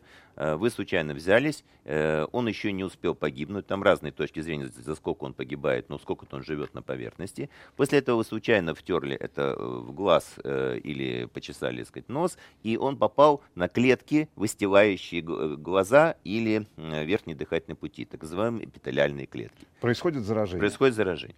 Этот путь, к счастью, не самый частый. А, э, Основной это э, передающий воздушно-капельным путем. И тут все э, исследователи, которые изучают эту проблему, делятся на две категории. Первые отдают приоритет воздушно-капельному пути, реальному, такому классическому. Передача. Передаче, когда мы с вами сидим друг напротив друга, и от каждого из нас такой аэрозоль мелких капелек слюны, и этим аэрозолем вместе с ним передается вирус. Попадает человеку в слизистую оболочку носа или глаза. Как правило, этого недостаточно, он, как правило, еще немножко втирает туда э, и заражается. И второй путь, так называемый аэрозольный путь. Аэрозольный путь э, э, это путь более мелких частичек. Э, И это принципиальная важная вещь. Это не такая как бы э, коллизия э, наукообразная, а принципиальная, поскольку э, капельки летят на расстояние ограниченное, аэрозоль, более мелкие частицы, он может распространяться по помещению, э, в том числе системы вен- вентиляции и так далее, и так далее. Э, Что подвигло ну, вот на эту теорию аэрозольного распространения? Э, подвигла идея, что внутри помещений люди заражаются больше, чем вовне. Хотя ну, вроде бы как контакт может быть одинаковый, те же там, не знаю, метр друг против метр друга. полтора там. Метр полтора. Но тем не менее в помещениях больше. И вы и э, даже есть такая категория людей, которые называются суперспреды, суперраспространители, которые заражают большинство, э, вот не знаю, таких там 10-15% зараж- э, обеспечивают 80% заражения. Заражения. Вот. Так вот эти суперспреды не могли бы вы заразить э, путем контакта э, прямого. Скорее всего, это было в помещении. Именно через аэрозольный путь. Именно через аэрозольный путь. Э, До сих пор не выяснено, насколько вот удельный вес этих э, путей э, присутствует реальный. Тем не менее, поэтому старается перекрыть все возможные пути передачи. Соответственно, контактный, хоть и он наименее вероятный, перчатки и, там, и, и привычка не тереть себе глаза Слизистые. слизистой оболочки, да. Вторая вещь это маски как средство ограничить в большей степени собственное распространение э, это значит, э, аэрозоля своего, но в то же время как-то частично хотя бы часть лица защитить э, от, От воздушно-капельного. от воздушно-капельного. Ну и ограничить пребывание в в помещениях, с большим количеством людей. людей. Да, больше трех не собираться, как это было всегда во все времена. Хорошо, еще раз напомню, в нашей студии, студии платформы «Смотрим», в эфире радиостанции «Маяк» э, Сергей Васильевич Царенко, заместитель главного врача 52-й больницы. Вы слушаете и смотрите наш специальный проект «Вакцинация лайф». Э, Звоните по телефону 8495-728-7171, задавайте свои вопросы. Следующий слайд, да, Сергей Васильевич? Итак, друзья мои, мы подошли к этому замечательному э, показателю R0. Что такое R0? Это степень э, заразности, степень того возможности э, человека больного заразить окружающих. И вот этот э, условный совершенно показатель, можно сказать так, что если он, например, э, тройка, как у коронавируса МЕРС, это означает, что человек может заразить тро- троих. Три человека. Три человека. Так. Вот. А, У у ковида он больше. Вот этот вот классическая э, цифра 2 э, и 3 и выше. Считается, что для штамма дельта, мы потом об этих штаммах будем говорить, Обязательно. э, значит, у него выше, еще там 4 и более. Обратите внимание, что это не самая заразная э, болячка, э, поскольку э, корь, она намного заразнее. Ну, там получается, ну, раз в 5-6, как Раз минимум. 5-6 больше. Нас в институте медицинском учили так. Ты заглядываешь в дверь, говоришь, у вас есть корь? Говорит, есть. Все, ты получил корь. Вот это корь. Слава богу, коронавирус не такой. Но тем не менее, видите, у него тенденция идет к повышению. От двойки там до четверки.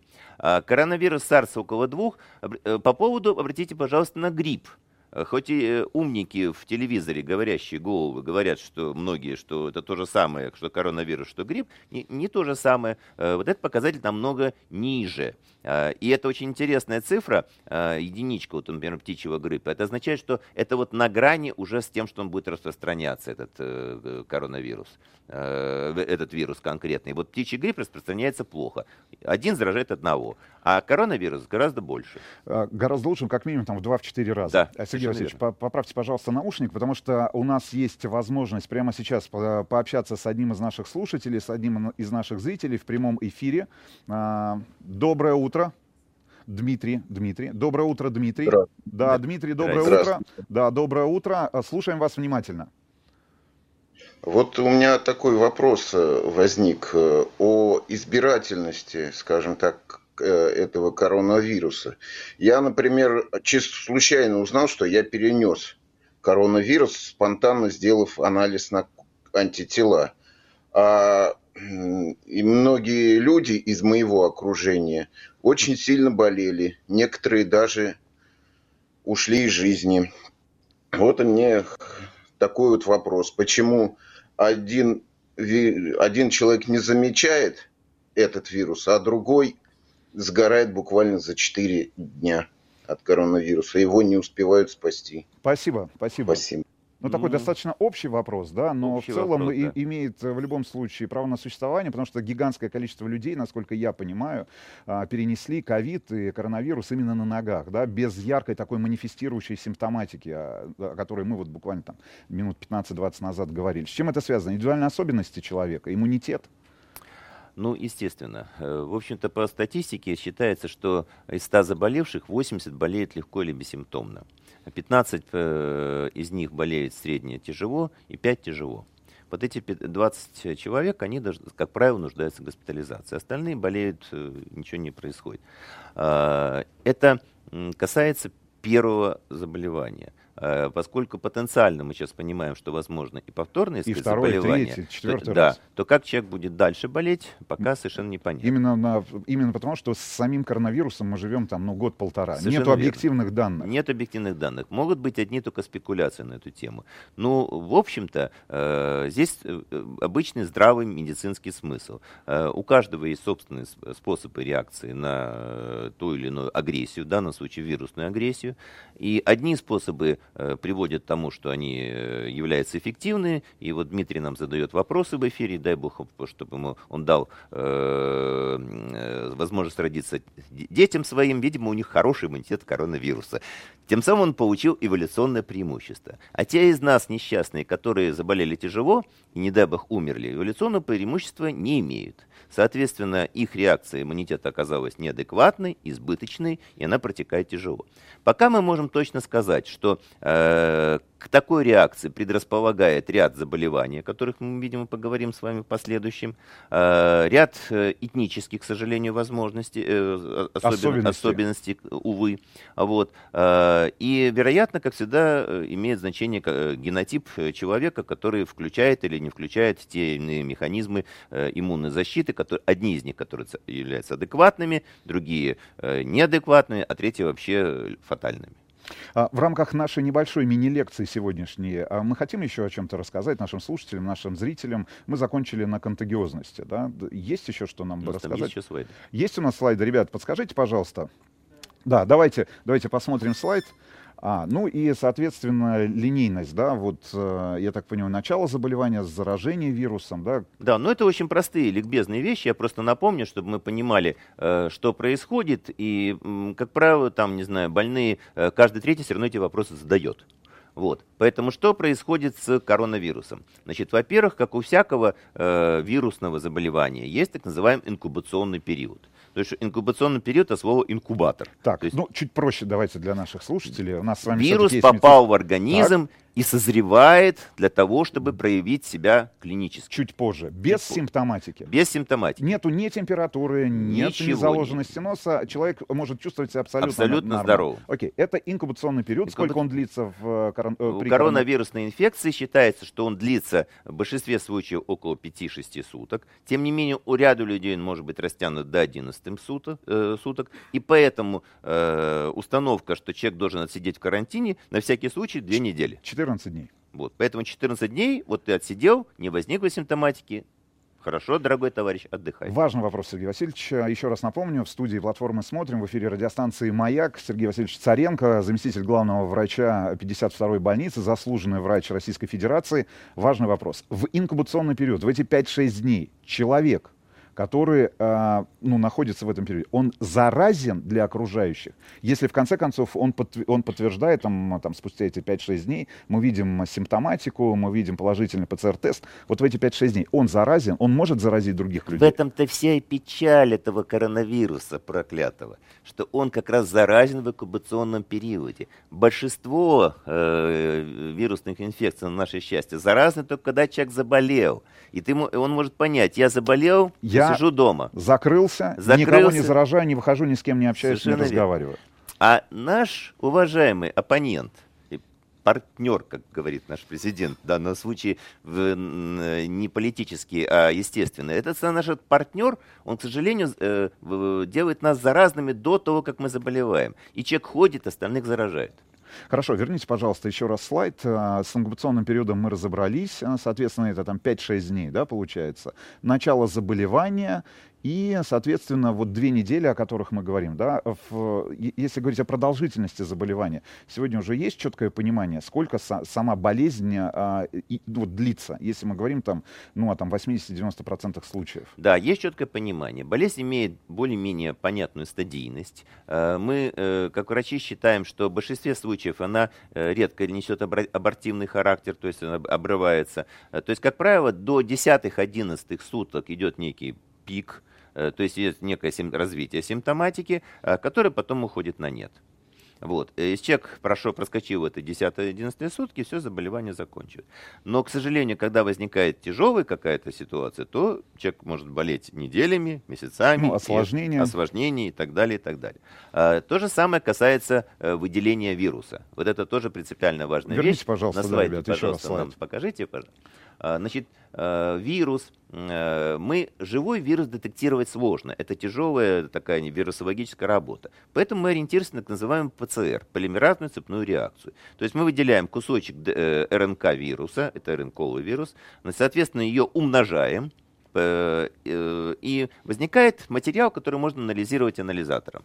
Соответственно, вот это вот выделение этого материала является э, сигналом то, что в организме есть вирус. Ну, если быть дотошным, даже уже мертвый вирус будет ПЦР положительным. Но на всякий случай считаем, что если ПЦР есть, то значительной вероятностью есть живой вирус. Соответственно, ПЦР обычно э, положительный до э, десятых, двенадцатых суток в среднем.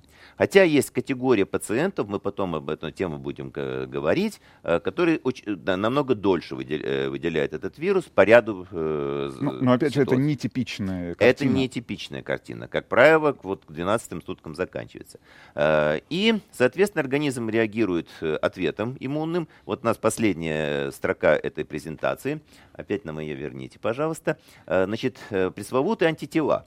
Человек- Иммуноглобулина М, иммуноглобулина G. G. Давайте чуть подробнее, может быть, там буквально одну минуту посвятим для того, чтобы объяснить и нашим зрителям, и нашим слушателям, а, чем эти антитела отличаются друг от друга. А Мы на следующий, я думаю, на следующий А, раз мы хорошо. скажем подробнее. Сейчас я скажу два слова. М ранние, G поздние. Хорошо. Вот ранние э, иммуноглобулины М возникают примерно к шестым суткам, э, какое-то время держатся и уходят уже там к 20 э, э, суткам, а э, G, которые поздние, которые самые важные, потом мы поговорим, почему они такие важные. Соответственно, они возникают на 13-14 сутки и максимально примерно на третьей неделе от старта болезни. Хорошо, спасибо большое. А, Сергей Васильевич, давайте попринимаем телефонные звонки. Давайте. Еще раз попрошу вас э, поправить ухо. А, напомню, телефон прямого эфира плюс 7495-728-7171. А, пишите, задавайте свои вопросы в WhatsApp, в WhatsApp и Viber плюс 7967 103 737-233-5533. Есть телефонный звонок. Алло, доброе утро. Доброе утро, здравствуйте, здравствуйте, Рустам, здравствуйте, здравствуйте. Сергей Васильевич. Да, доброе утро, да, представьтесь, пожалуйста, как вас зовут? Меня зовут Альфред, я из города Омска. Я хотел задать такой вопрос а, по коронавирусу. Как а, думает профессор, уважаемый, а, долго ли будет пандемия? Пройдет ли она в этом году? Либо это будет еще дольше? И как нам защищаться, скажем так? Ну, маска, понятно, может быть, какие-то препараты есть, э, чеснок, лук. Помимо, конечно, вирусных, там, э, я не говорю там про, меди- про медицинские препараты, а какие-то, может быть, простые вещи, которые нужно соблюдать. Вот, скажем, вот такие. Рекомендации. Ну, давайте, да, такие общие Да-да-да, рекомендации. Общие да. рекомендации. Ну, Да. конечно, Спасибо вопро- за звонок из Омска. 55-му региону привет. А вопрос настолько объемный, что нам не хватит эфира. Но Для я того, думаю, что чтобы- в последующих передачах мы постепенно ответим. Значит, лук и чеснок прекрасные вещи. Э, Как минимум, они отпугивают от вас окружающих. Э, И поэтому они точно будут соблюдать дистанцию. Дистанцию, как Поэтому я пол- за. полтора метра, Я полтора за. метра. Прекрасно. Если вы ездите, пользуетесь маршрутным такси, э, автобусом, побольше чеснока, и все будет хорошо. Ну, а в целом рекомендаци- об- о рекомендациях мы, наверное, обязательно в одной из наших программ подробно поговорим об этом, правильно? Конечно, конечно. А если в двух словах и кроме шуток, а, значит, э, э, во-первых, вы должны попытаться не заболеть, и для этого должны быть меры профилактики, которые мы с вами подробно будем обсуждать, маски, перчатки и так далее. Во-вторых, э, собственно говоря, открою страшную тайну, можно, что мы тут будем выступать за то, чтобы вакцинировались люди. Придется, придется эту инсайдерскую информацию Открыть наконец, открыть да. Тем наконец. более, что наш специальный проект так и называется «Вакцинация live» э, с доктором Сергеем Царенко. Так что будем говорить и о вакцинах, и о вакцинации. Поэтому вакцинируйтесь. Если вы вам не втерпешь, э, если вы хотите не заболеть, сделайте это прямо сейчас. А если все-таки хотите послушать, э, и э, мы расскажем в следующей передаче, зачем это делать и почему это безопасно. А, Сергей Васильевич, еще один вопрос. А, Наш WhatsApp и Viber портал плюс 7967-103-5533. Добрый день. Это сообщение из Москвы и Московской области. Каким э, еще методом, кроме ПЦР-тестов, можно понять, болел ли ты COVID-19? Флюорография, может быть, покажет, было или нет поражения легких, или делать КТ. Ну, в общем, наверное, об объективных методах исследования, да, которые бы сказали человеку, который бессимптомно переболел, как ему кажется, может быть, да, чтобы поставить этот диагноз, было заболевание или нет. А, Хорошо, что радиослушатели нам подсказывают темы будущих наших Программ. Программ, да. Спасибо вам большое за вопрос. А, Вкратце э, отвечу. Э, ПЦР-диагностика является высокочувствительным, но, э, но не очень специфичным методом. А Поэтому, если э, ПЦР-тест показывает э, положительный, то вы за значительной вероятностью больны коронавирусом. Но бывает ситуация, что ПЦР-диагностика ничего не показывает. Это примерно 70% людей заболевших. И поэтому есть друга, другие симптомы, когда свидетельствуют о том, что у вас есть коронавирус. Э, Из этой диагностики значение имеет анализ клинической картины, эпидемиологической ситуации, чтобы человек не фантазировал на тему, что его продул кондиционер, когда тут кругом бушует коронавирус. Поэтому у него- да, поэтому у него симптоматика. И, конечно, имеет значение э, визуализация при помощи методов рентгенологических. Э, Из них э, наиболее ценный это компьютерная э, томография, и, которая имеет больше, даже большую диагностическую ценность, чем ПЦР-диагностика. Но у нее один есть минус. Во-первых, ее не будешь делать часто, а во-вторых, ее не надо делать слишком рано. Потому что слишком раннее выполнение компьютер-томограммы может создать впечатление, что еще ничего нету, а болезнь только развивается. И когда проводить КТ, должен сказать все-таки врач, а не собственное ощущение, что не пора ли сбегать сделать КТ. Спасибо, Сергей Васильевич. А, Еще раз напомню телефон нашего прямого эфира. Звоните. а, Плюс семь четыре девять пять семь два восемь семь один семь один. Пишите а, нам ваши сообщения. Оставляйте ваши сообщения на нашем WhatsApp и Viber портале. Плюс семь девять шесть семь сто три пять пять три три. Есть еще один телефонный звонок. Доброе утро. Представьтесь, пожалуйста, как вас зовут. Доброе утро. Так, есть у нас... э, Алло, доброе утро. Доброе утро. Да, Здрасте. представьтесь, пожалуйста, как вас зовут? Татьяна Александровна, у меня вопрос по поводу прививки. Да, задавайте, Татьяна Могу- Александровна, могу попробуем я ответить. Вы да, знаете, конечно. я хотела бы сделать эту прививку, но у меня очень высокий показатель тромбоцитов. У меня где-то там 500-600 единиц. При граничной э, м, показателе 375. Э, Могу ли я это делать прививку, потому что там какая-то какие-то последствия бывают э, при, э, после этой прививки? А Чисто теоретически любая вакцинация, не только от коронавируса, может вызывать какие-то э, побочные эффекты. Это естественно. Ничто не лекарство, ничто не яд. Все дело в дозе. А, И вы задаете очень хороший вопрос. Тромбоцитоз, который у вас есть, это фактор риска тромбозов. Вообще-то, конечно, вам надо обследоваться и выяснить, почему у вас такой тромбоцитоз, потому что вам очень опасно летать самолетами на длительное расстояние, у вас могут быть тромбы. Э, у Вас, вам опасно болеть вообще любыми э, бактериальными инфекциями, потому что в этот момент у вас могут возникать тромботические эффекты.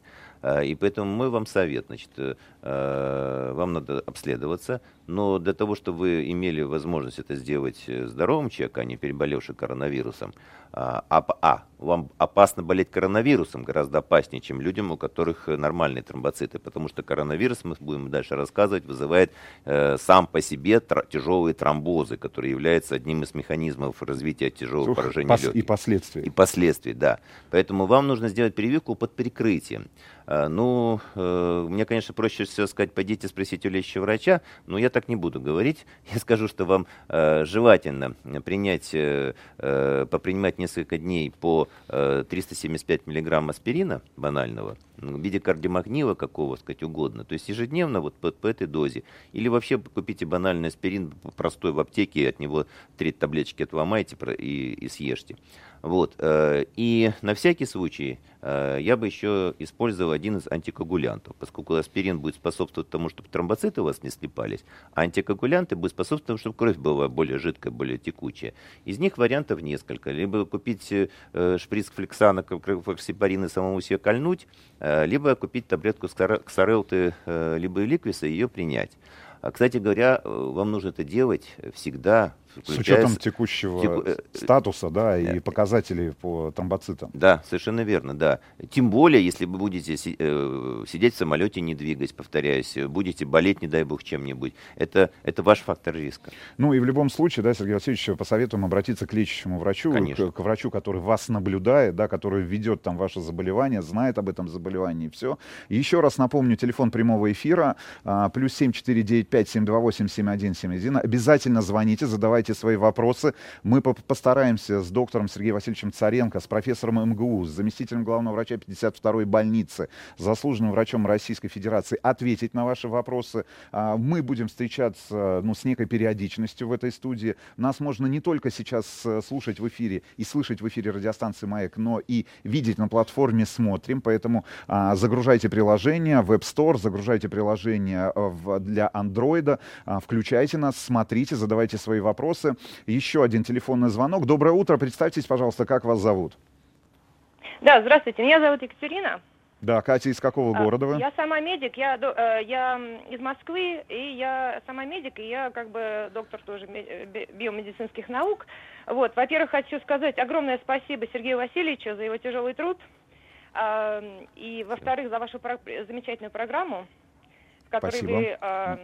Спасибо вам за огромное количество полезной информации, потому что количество дезинформации просто вообще убивает, которая э, распространяется вокруг.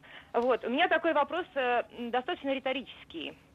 Значит, у меня, э, я делала прививку Pfizer, и у меня после второй прививки был очень такой тяжелый, тяжелый, большое количество побочных эффектов. У меня поднималась температура, я просто два дня я просто отлежала. Вот вопрос у меня такой.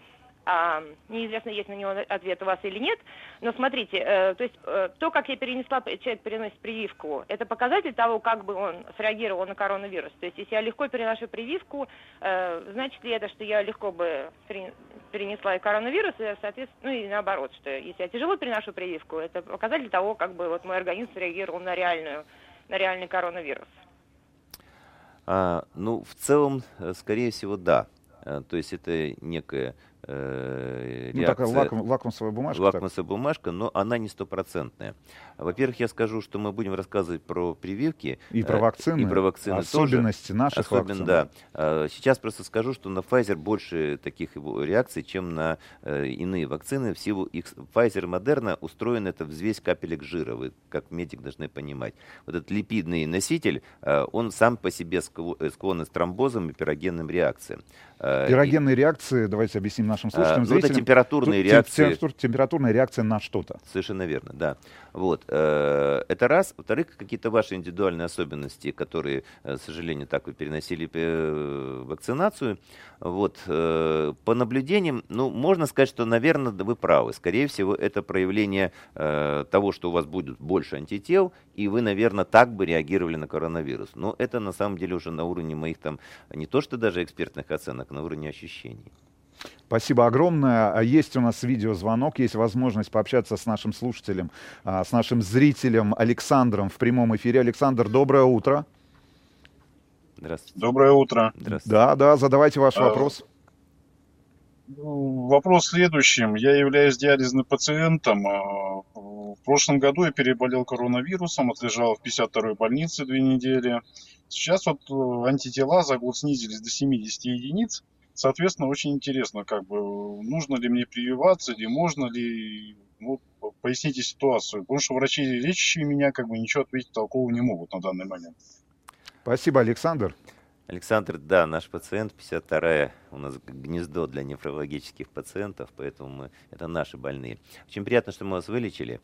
А, к сожалению, я не могу вам ответить на ваш вопрос, э, потому что я не знаю, что такое 70. А, есть разные референтные нормы. Ну, как минимум три я видел, э, Да. нормы. Какая, э, каким тестом вы пользуетесь, какая там верхняя граница нормы, мне скажите?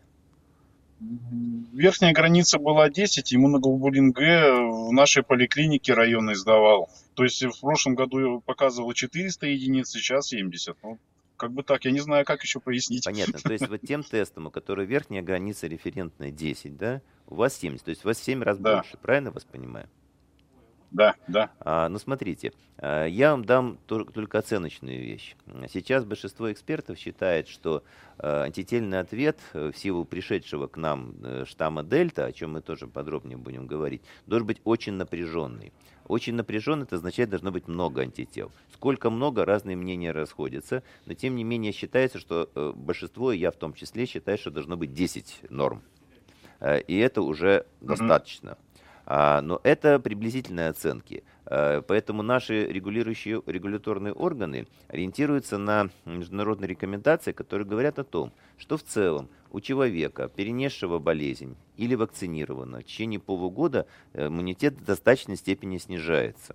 И поэтому, если э, возникает новая эпидситуация, а сейчас есть новая эпидситуация, то этот иммунитет лучше повысить. Если бы ситуации вот третьей волны не было, то регуляторные органы ждали бы год и уже ревакцинировали через год. Это такие международные рекомендации. Э, поэтому вывод какой? Вы болели прошло э, достаточно давно. Сейчас новая э, волна, э, и э, полгода прошло, вам лучше сделать вакцинацию. Э, Тем более, что вы в зоне риска. Ваше основное заболевание предполагает э, тяжелое течение коронавирусной инфекции. Вот, по- поэтому по всем, и по экспертным оценкам, у вас всего 7 норм, а не 10, э, и по регуляторным э, вам нужно сделать вакцинацию. Для вас это безопасно, поверьте мне. Спасибо большое. Хорошо, вопрос. А чем тогда? Какой прививка лучше? А Чем? Спутником. Вам нужно сделать первую, э, пе- первую инъекцию спутника, которая, она же спутник Лайт, вот, и, соответственно, у вас достаточно будет иммунный ответ, чтобы защитить себя от повторного заболевания. Спасибо, спасибо, Сергей Понял. Васильевич. Спасибо Спасибо, большое. Александр. Да, хорошего дня. Еще раз напомню, а, наши контактные водные, ребят, а, звоните, а, плюс 7495-728-7171. Это контакт для ваших звонков в прямой эфир. Еще раз напомню, прямо сейчас на платформе смотрим в эфире радиостанции «Маяк». Сергей Васильевич Царенко, заместитель главного врача 52-й больницы, заслуженный врач России, профессор МГУ. Наш проект называется «Вакцинация live». Нас можно слушать в эфире радиостанции «Маяк», слушать и слышать, а написать к нам в прямой эфир а, плюс 7967 103 5533. Если есть телефонные звонки, давайте их обязательно примем. Алена, у нас есть а, а, Алена. Алло. Доброе утро. Давайте еще один видеозвонок. Елабуга, я так понимаю, а, с нами на связи. Доброе утро. Здрасте. Да, здравствуйте. Да, Ален, задавайте свой вопрос Сергею Васильевичу. А, Сергей Васильевич, расскажите, пожалуйста, про вакцинацию беременных. Не могу найти точной информации. Можно ли это делать? С какого срока можно делать? К чему готовиться? Каким побочным эффектам? Интересует конкретно спутник. Нашла информацию по Pfizer, а по нашей отечественной вакцине, к сожалению, нет. Ну, один, наверное, из главных вопросов, э, вокруг которого развернулась широкая дискуссия не только в профессиональных кругах, но и в около, в кавычках, профессиональных, в частности, в социальных сетях. Ну, вопрос, которому мы тоже однозначно уделим а, время в рамках наших мини-лекций, ну, если общие какие-то рекомендации, в частности, вот для беременных. А, Общие рекомендации основаны пока э, только на здравом смысле. Здравый смысл подсказывает, что, к сожалению, э, беременные женщины болеют тяжело. И я бы сказал, наверное, тяжелее, чем, оста- э, чем не беременные э, того же возраста и массы тела, этнические особенности и прочее.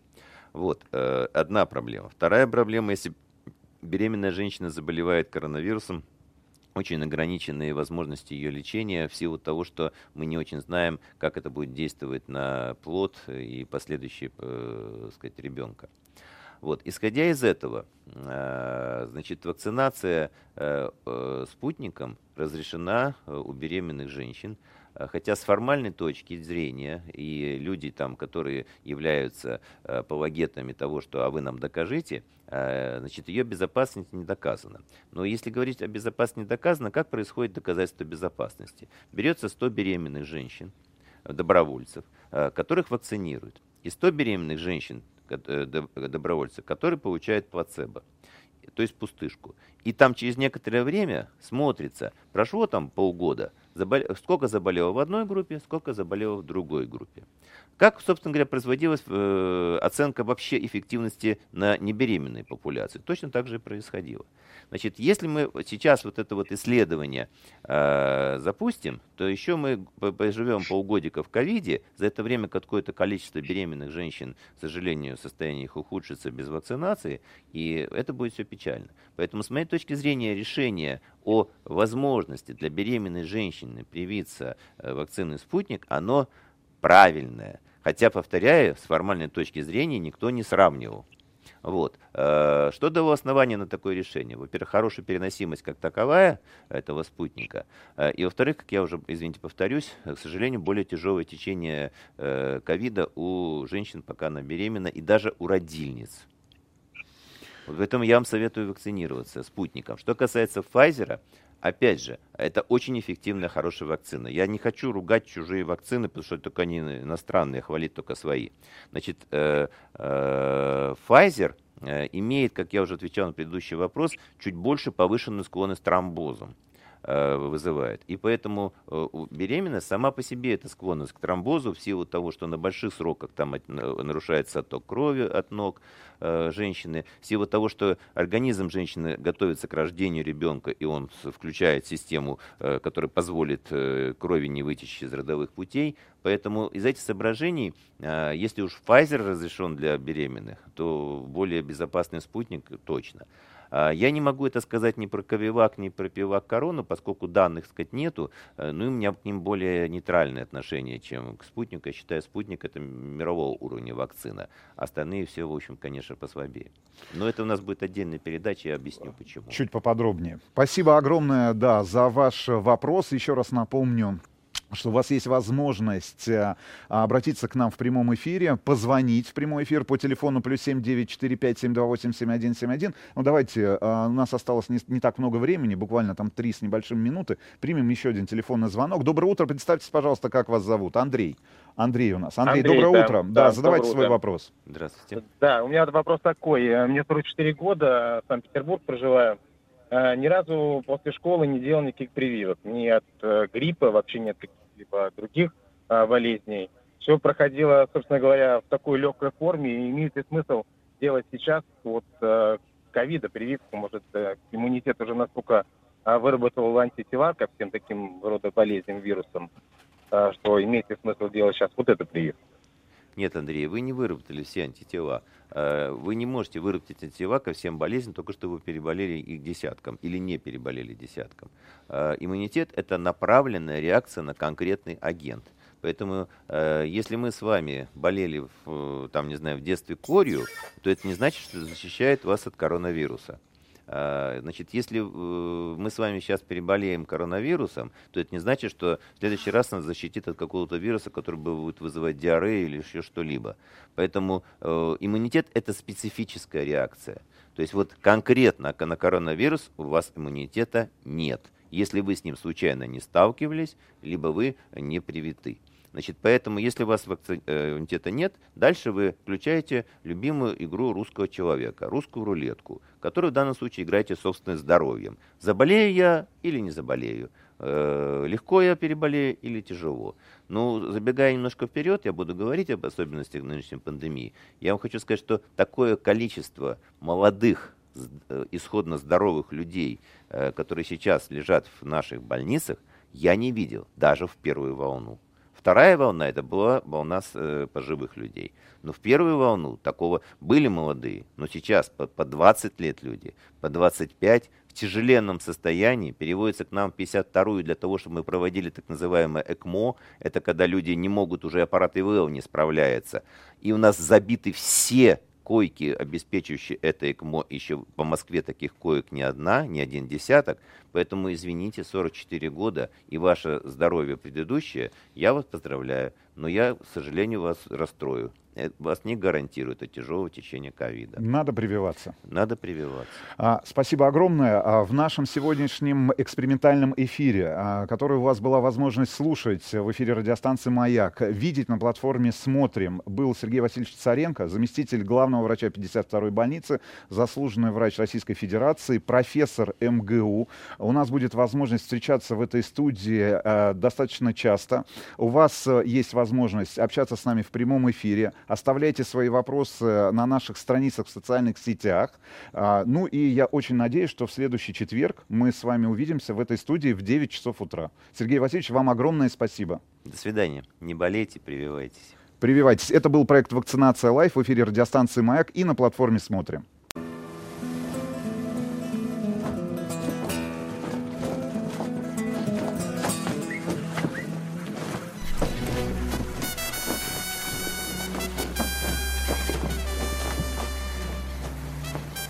Отпуск каждый день. Отпуск каждый день, друзья мои. Мы возвращаемся к нашему проекту. Все лето мы вас знакомим э, со странами и континентами Хотя какой континент? Э, Евразия. Вот от Дальнего Востока до Западной Европы на этой неделе наш главный герой это Испания. И вы знаете, не только в утреннем эфире. Во-первых, у физиков и лириков Андалусия. Ага. И кухня андалузская. Бычий хвост. Гаспачо. Прекрасно, да. А также Саграда фамилия у Картаева и Махарадзе. Строили долго. М, вот, и до сих пор, по-моему, не готово. Ну и... И- а что Свистун? Ага, вот у Николая Свистуна страна басков.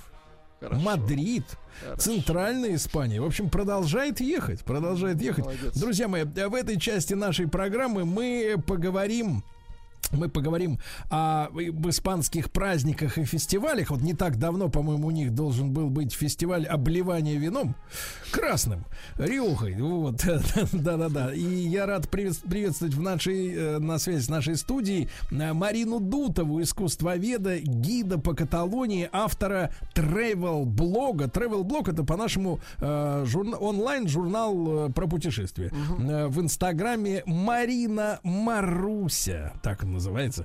Э, Марин, доброе утро. Доброе утро, Сергей. Да-да-да. Доброе утро, Марин, дорогие радиослушатели. Да. Очень рада. Марин, ну вот мы- я упомянул обливание вином из этих кожаных бурдюков. Э, Кажется, недавно же должна была состояться эта история, судя по календарю праздников. Не знаю, как в этом году в связи с этой всей заразой коронавирусной. Да, к сожалению, она не состоялась, э, потому что праздники, которые намечены на лето, они все отменяются в рабочем порядке. То есть Томатину мы еще как бы ждем, а винную битву уже отменили. Она должна была быть 29 числа э, прошлого месяца. Ну тогда Вот, но наш там- разговор, разговор носит, так сказать, гипотетический такой характер на будущее, да? вот, да, я наде- так, надеюсь, так. надеюсь, там за один-два, максимум три года, ну как, вот большего, Владик, мы коронавирусу не даем, правильно? Не даем, не дадим. Не даем больше. Традиция не должна умереть, она прекрасна, столько разбазаривается прекрасного винища и помидоров. Ух.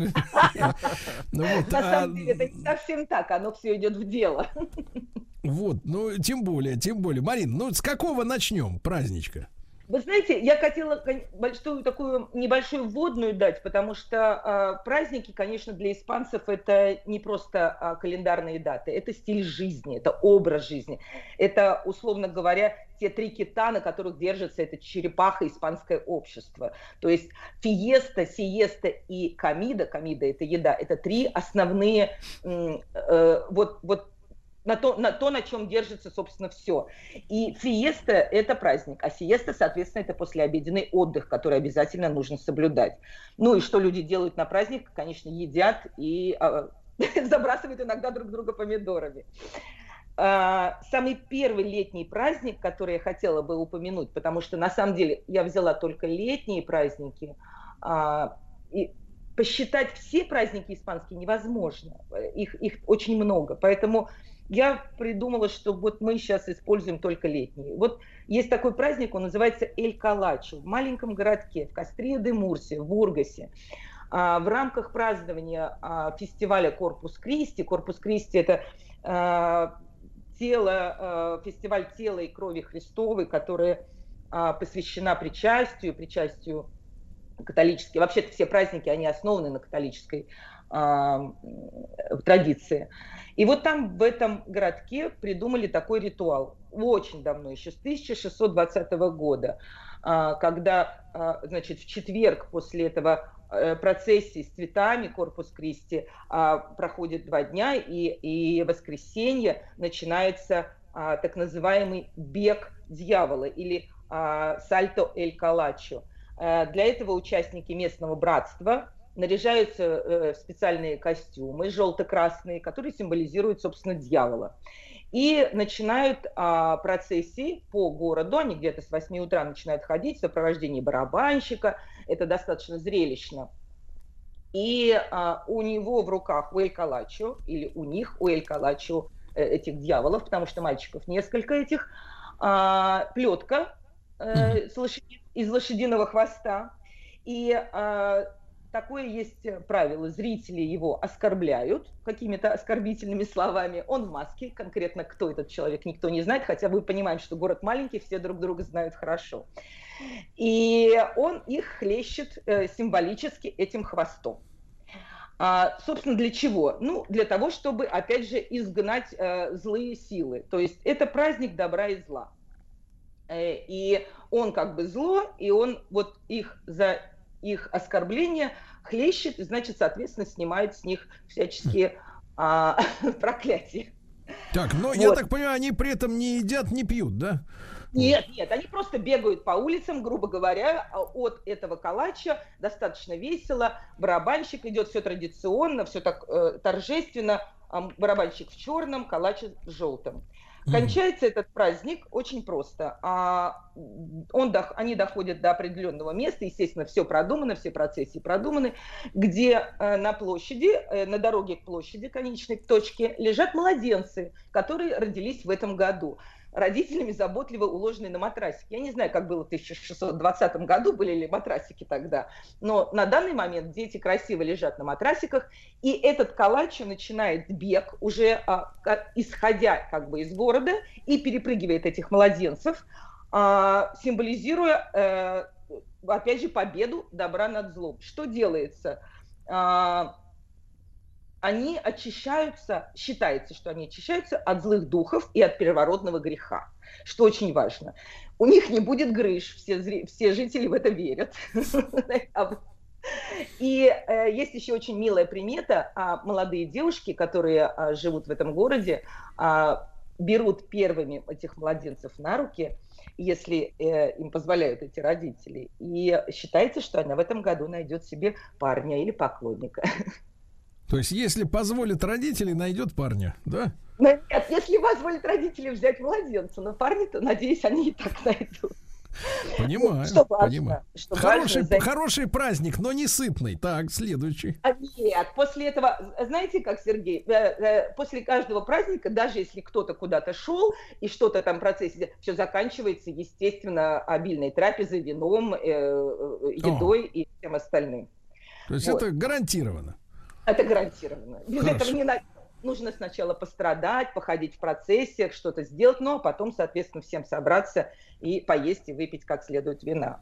Вот. Что характерно про этот праздник, ни один младенец не пострадал, хотя католическая церковь немножечко а, а, с сомнением относится к, к пользе этого, этого праздника. Ну, конечно. Редкий мужчина в нашей стране не слышал. Не так держишь. Я имею в виду Ну, про младенца. Про младенцев, да. Да, хорошо. Это у нас праздник, опять же, называется он, товарищи, э, Эль Колачо. Не путать с калачом, это другое. Да, Да, да, это, это дьявол имелось в виду. да. Э, Дальше, собственно, по календарю а, идет уже такой всеиспанский праздник, который называется Сан-Хуан, или по-нашему он называется праздник Ивана Купала. Он одинаковый во всем мире, он отмечается водой, огнем и всеми такими а, а, соответствующими атрибутами. Но вот в Испании это особенно а, ярко. Вот здесь петарды. Петарды закупаются заранее, и, в общем, за три дня приблизительно все жители города, всех городов начинают истреблять этот запас петард. То есть, по-хорошему, жить невозможно. Нормально спать и жить невозможно в это время. Вот. Ну а что творится в эту ночь, когда взрываются все петарды, сплошные пиротехнические шоу и и, и вот именно в этот день а, проявляется очень заметная испанская общность, вот их желание общаться вместе. То есть выносят люди столы на улице, всеми районами празднуют, э, зазывают соседей. То есть столы стоят буквально на дорогах, и люди вот едят, пьют, радуются. Едят специальный хлеб. Вот у нас в Каталонии едят специальный хлеб, он называется кока. Э, Он бывает с орешками, бывает соленый, бывает сухофруктами, э, всевозможные. И вот все магазины завалены этой кокой. Ну и, конечно, мы пьем каву в этот день. Это очень важно. Да. А почему она у вас там кава-то называется? По- Потому что э, шампанским можно называть только напитки, произведенные в России, насколько я знаю. Прекрасно. Вот, видите, да, шампанское это наше, а там кава. Вот, кава какая-то, да. И кока. Какава. Да. Да. А вот этот э, пирожок к- кока, он с чем? э, С разрешенными ингредиентами. Абсолютно разрешенными, да. э, На самом деле была очень смешная история. Приехал надо точнее спрашивать, с разрешенными в РФ. Вот так надо спрашивать. а везде, везде. Я думаю, что не все вещи разрешены а, во всем мире. А, дело в том, что был турист с Канарских островов, мне рассказывали испанцы, то есть истории местные, которые приехали, приехал в Каталонию, а этот пирог кока сладкий обычно, он с э, орешками пиньон, э, э, кедровыми орешками обычно. Вот. И он прочитал на площади Каталуния а, объявление. Только сегодня в клубе «Опиум» бесплатно кока и кава. Бедный мужчина. а, ну, слово «бесплатно» для испанцев это вообще как бы красный, красный флаг.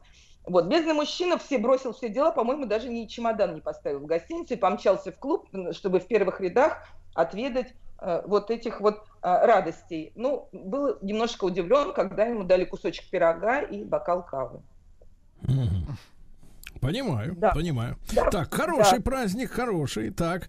Но мы, я так понимаю, э, Марин, доберемся и до винной битвы все-таки, да? А вот давайте про винную поговорим. Тоже на самом деле очень интересная история. Как обычно, на основе религиозного праздника, как обычно, на основе всех религиозных праздников возникают новые какие-то традиции. А, была совершенно простая история. Она достаточно давно случилась, в 1945 году. А, в этот день э, отмечают, э, опять же, День святого покровителя э, этих мест. И э, святого Фелисия и святого Петра был день 29 июня. И вот э, пришли паломники к монастырю, где его, собственно, мощи и все такое. И после этого у подножья монастыря была э, трапеза среди паломников. Ну, кто-то кому-то случайно пролил на ботинки вино. Ну, естественно, а, ответчик м, не, пож- не- не- не ждал долго и тут же э, пролил свое вино на него уже в другое место. Вот. Выяснилось, что эти э, друзья, эти со- соперники были из соседних городов.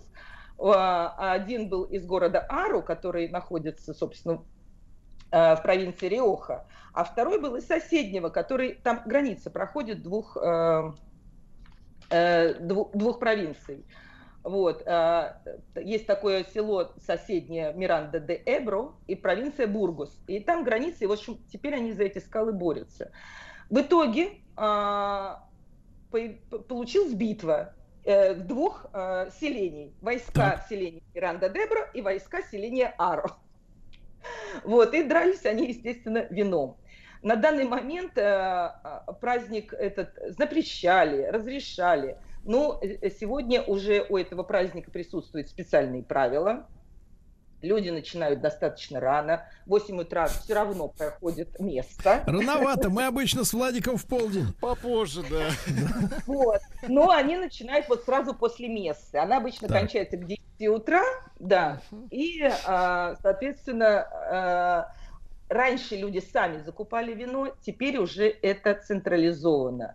И по разным оценкам на централизованно мэрия города закупает это вино и раздает бесплатно эти виноприпасы Мэрия. а, жаждущим. А это какое-то недостаточно качественное вино. Э, Как же они вот так вот на землю-то проливают, понимаешь ли?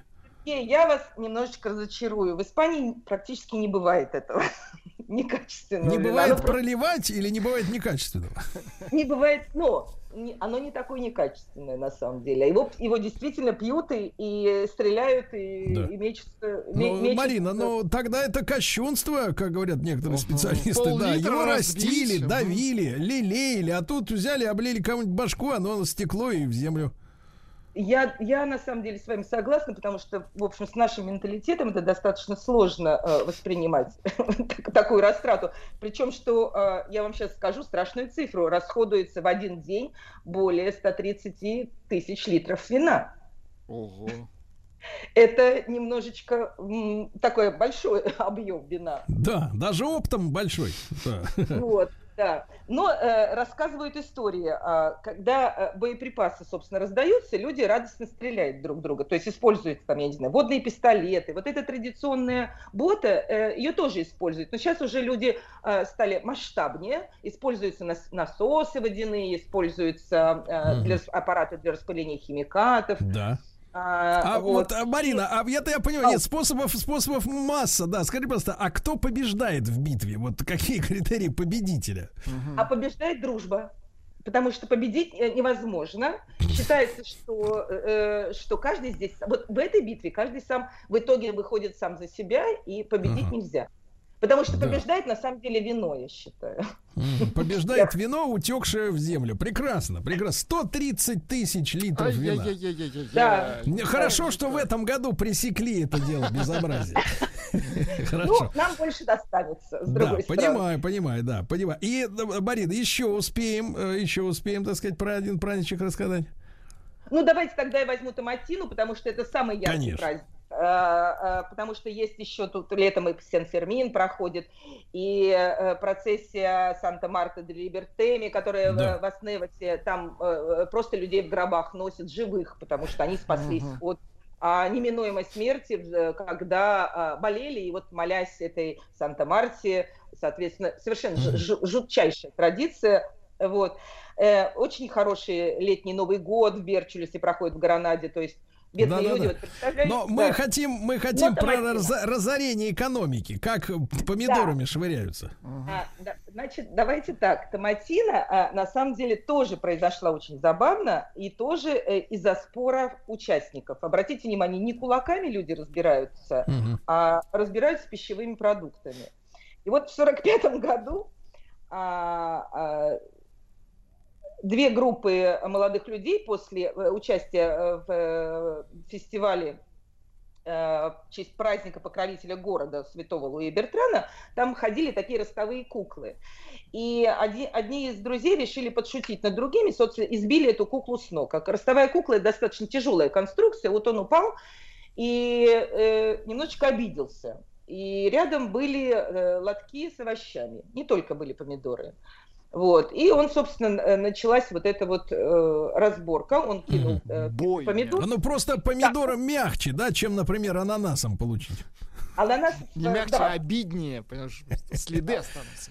Да. В итоге друзья а, э, с одной стороны и с другой стороны подтянулись, и началась битва овощами. Не было еще только помидор, потому что это был овощной ларек. Ну, мэрия разогнала, полиция разогнала, ребят заставили заплатить за это. Но обида осталась. Они затаили. И на следующий год, ровно после фестиваля, они начали делать то же самое. Потом они поняли, что платить за испорченный товар э, сложно, и штрафы лучше купить самим. И поэтому они заготовили на следующий год сами. И вот так постепенно. э, теперь уже заготавливает мэрия, и теперь уже заготавливает 140 тонн помидор. Господи.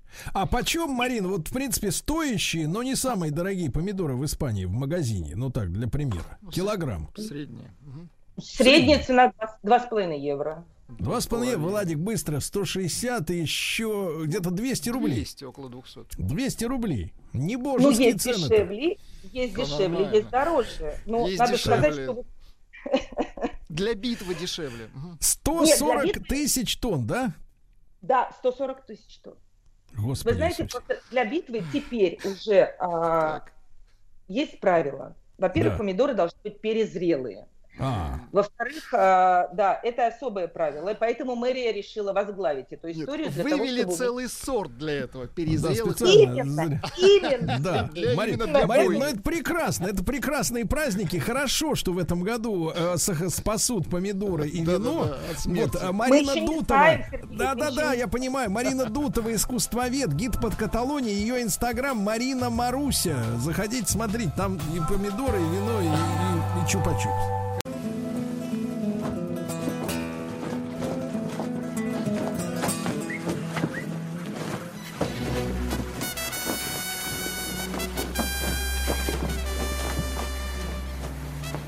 Отпуск каждый день.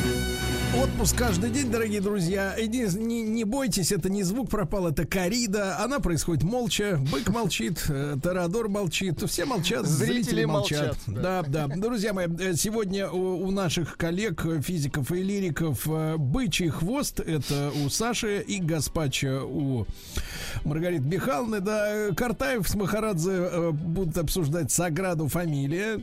Прекрасный собор. Да, также что? этикет испанский особенный. Этикет. Ага. Как надо быть идальго. Идальго. Это слово такое, да? Ну и... Свистун. А что свистун, надо спрашивать? Да, что да, свистун, естественно, да. И Мадрид, и Центральная Испания, э, вот и Галисия, и Кантабрия, если вы знали, что существует такой населенный пункт Кантабрия.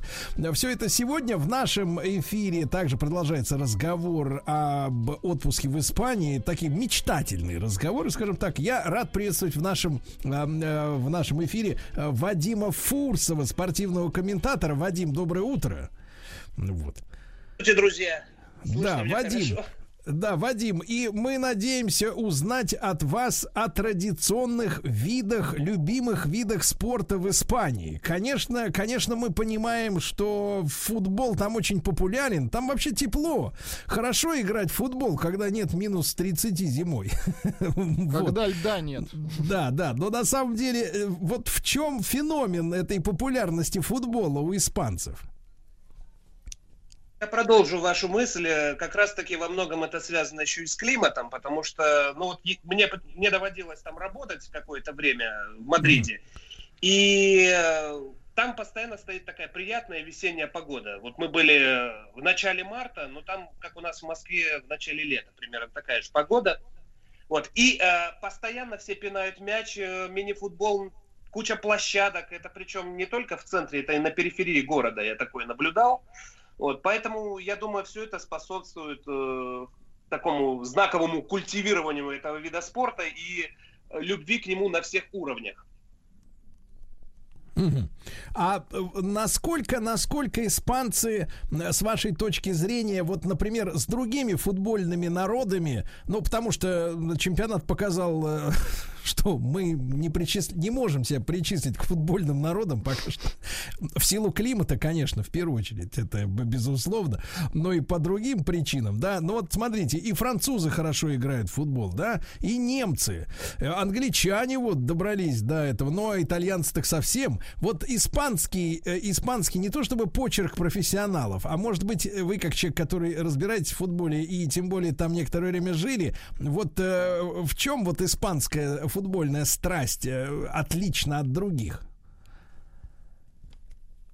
Моим личным наблюдением, это, конечно же, в первую очередь, что для испанцев э, нет никакого пиетета ни перед какой другой командой, э, в том числе и среди других сборных уровня топ-5, да, то есть там Франция, Германия, они всегда уверены в своих силах, у них уйма страсти, ну и, конечно же, самое главное, вот основной козырь, как мне кажется, это очень высокое техническое мастерство, которое прививается с измальства в их академиях и школах, э, где очень много талантов, причем каждая школа, она сама по себе самобытна. Но вот если мы даже обратим внимание на клуб э, Атлетик Бильбао, где традиционно могут играть э, только ребята баскского происхождения, да, и тем не менее, даже будучи укомплектована одними лишь басками, э, там с минимумом легионеров, причем легионер тоже должен быть с баскскими корнями, как правило, эта команда достаточно конкурентная, она борется за верхние позиции, и в Еврокубках тоже э, серьезный соперник. Кстати, наши клубы регулярно этот Атлетик Бильбао вышибает э, из э, турнирных стадий. Мгм. То есть, э, когда у нас говорят иногда про футбол, что надо покупать больше легионеров, в принципе, эта ситуацию не спасет. Я не понимаю, да. Вот. А, а, э, Вадим, а, кроме футбола, футбол, слава богу, знаем, куда, что, как, 22 человека, да, все правила примерно понимаем. А вот национальные и любимые в Испании виды спорта, какие они, с чего начнем? Ну, вы знаете, их э, достаточно много. Я причем сам позвонил. У меня есть друг испанец, э, мы с ним связались. Э, Я хотел уточнить у него ко- кое-какие моменты в этом плане. свериться. Он мне накидал такой килограмм ссылок, э, что я просто уже со счета сбился. Но вот что мне особенно понравилось, да, я это действительно сам со стороны наблюдал. Правда, не, поиграть мне не довелось, потому что, я так понял, такой свой закрытый клуб. Это, конечно, вот петанка, так называемая, еще ее называют бочей. Это когда у дедушки в таких кепочках э, блиноподобных э, кидают шарики. Да? Так. То есть, э, в, прин- в принципе, э, субкультурно это ну, какие-то ассоциации навевает э, с нашими городками. Только у них, э, только у нас, ну, как бы, э, если увидят, что ты играешь в городки, ты рискуешь э, тем, что тебя затроллят, да, а там это какой-то такой культовый статус, уважаемый. Э, Вот стоят дедушки, катают эти шарики, там один шарик должен врезаться в другой и прокатиться рядом с каким-то еще деревянным шариком. В общем, э, если так поверхностно наблюдать, вроде ничего сложного, но на самом деле там очень замороченные правила.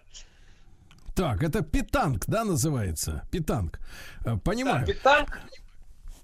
И вот э, с точки зрения, скажем так, такой определенной курьезности, да, то есть как оно выглядит, и при этом дин- в динамике, то на меня э, произвела впечатление так называемая pelota mano, то есть, ну, дословно, ручной мяч, э, но по факту это никакого отношения к гандболу не имеет. То есть стоят мужики, швыряют мяч об стену и ладонью его отбивают. Это, кстати, тоже игра, чьи корни из страны басков. И вот у То есть этого- это как, когда нет ракеток, да, вот, в принципе, Да, история. да, вот ти- тип- типа вот сквоша какого-то, только лупишь ладонью, а не ракеткой. А, И смотрится это достаточно любопытно. Честно говоря, вот в стране басков не был, э, но при, по- при возможности я попробую все-таки на себе испытать, что же это такое, насколько оно сильно захватывает.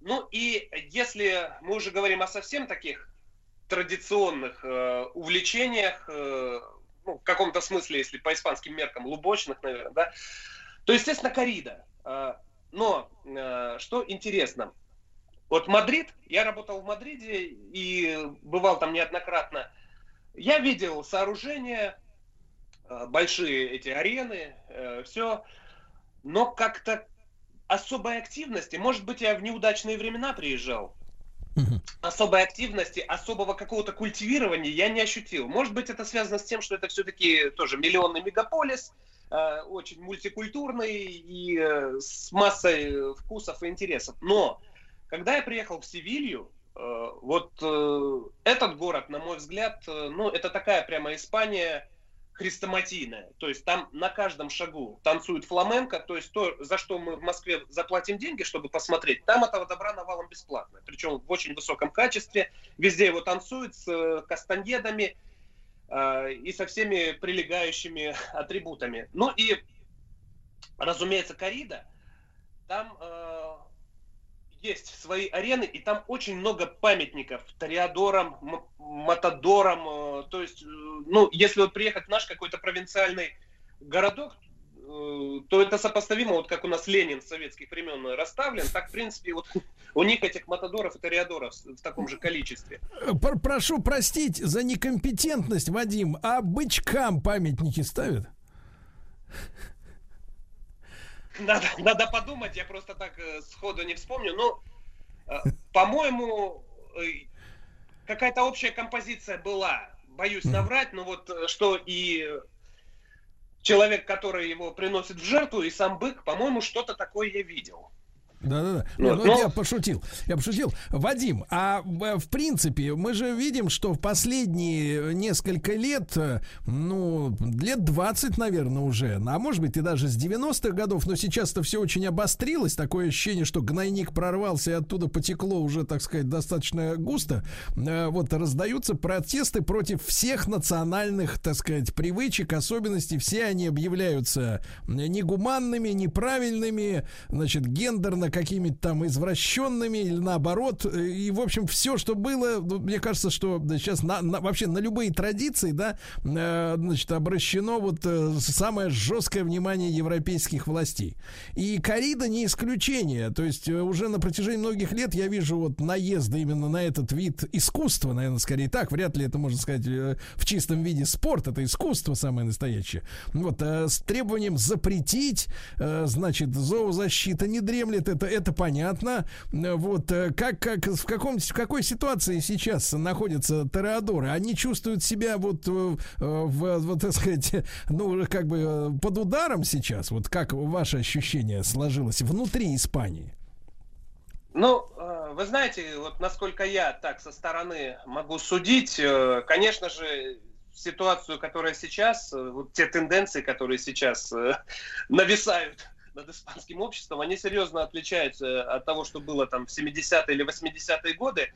Э, В той же Каталонии она давно запрещена, э, то есть в Барселоне, и ее нет в помине там. Ну, э, Каталония это вообще отдельный такой субъект, в котором, честно говоря, у меня не возникло, что я нахожусь в Испании, ощущение. У меня, мне казалось, что я в каком-то сопредельном с Испанией регионе, потому что там очень такой ярко выраженный, ну, как его назвать, национальный подтекст. То есть отовсюду висят э, флаги именно каталонские, улицы называются все на каталонском языке, нету ду- дубляжа на общепринятом испанском. Ну и, и, и, соответственно, корида, как испанская, там, в принципе, не в части, да, условно говоря. Не в части, и я, насколько знаю, у басков такая же э, тема, э, как и у каталонцев. Ну и вообще, э, скажу так, э, вот э, такие более-менее, как я уже сказал, хрестоматийные регионы, типа Андалусии, там, э, ну, это как часть национальной культуры, оно так или иначе поддерживается.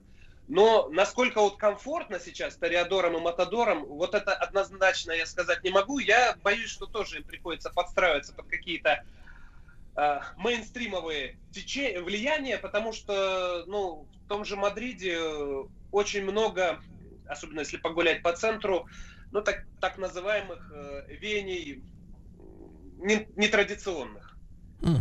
То есть э, там и закон э, свисают определенные знамена, и э, магазины...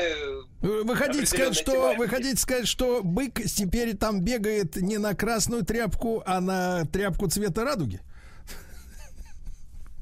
Ну, надо попробовать. Я, честно говоря, не видел, но все возможно.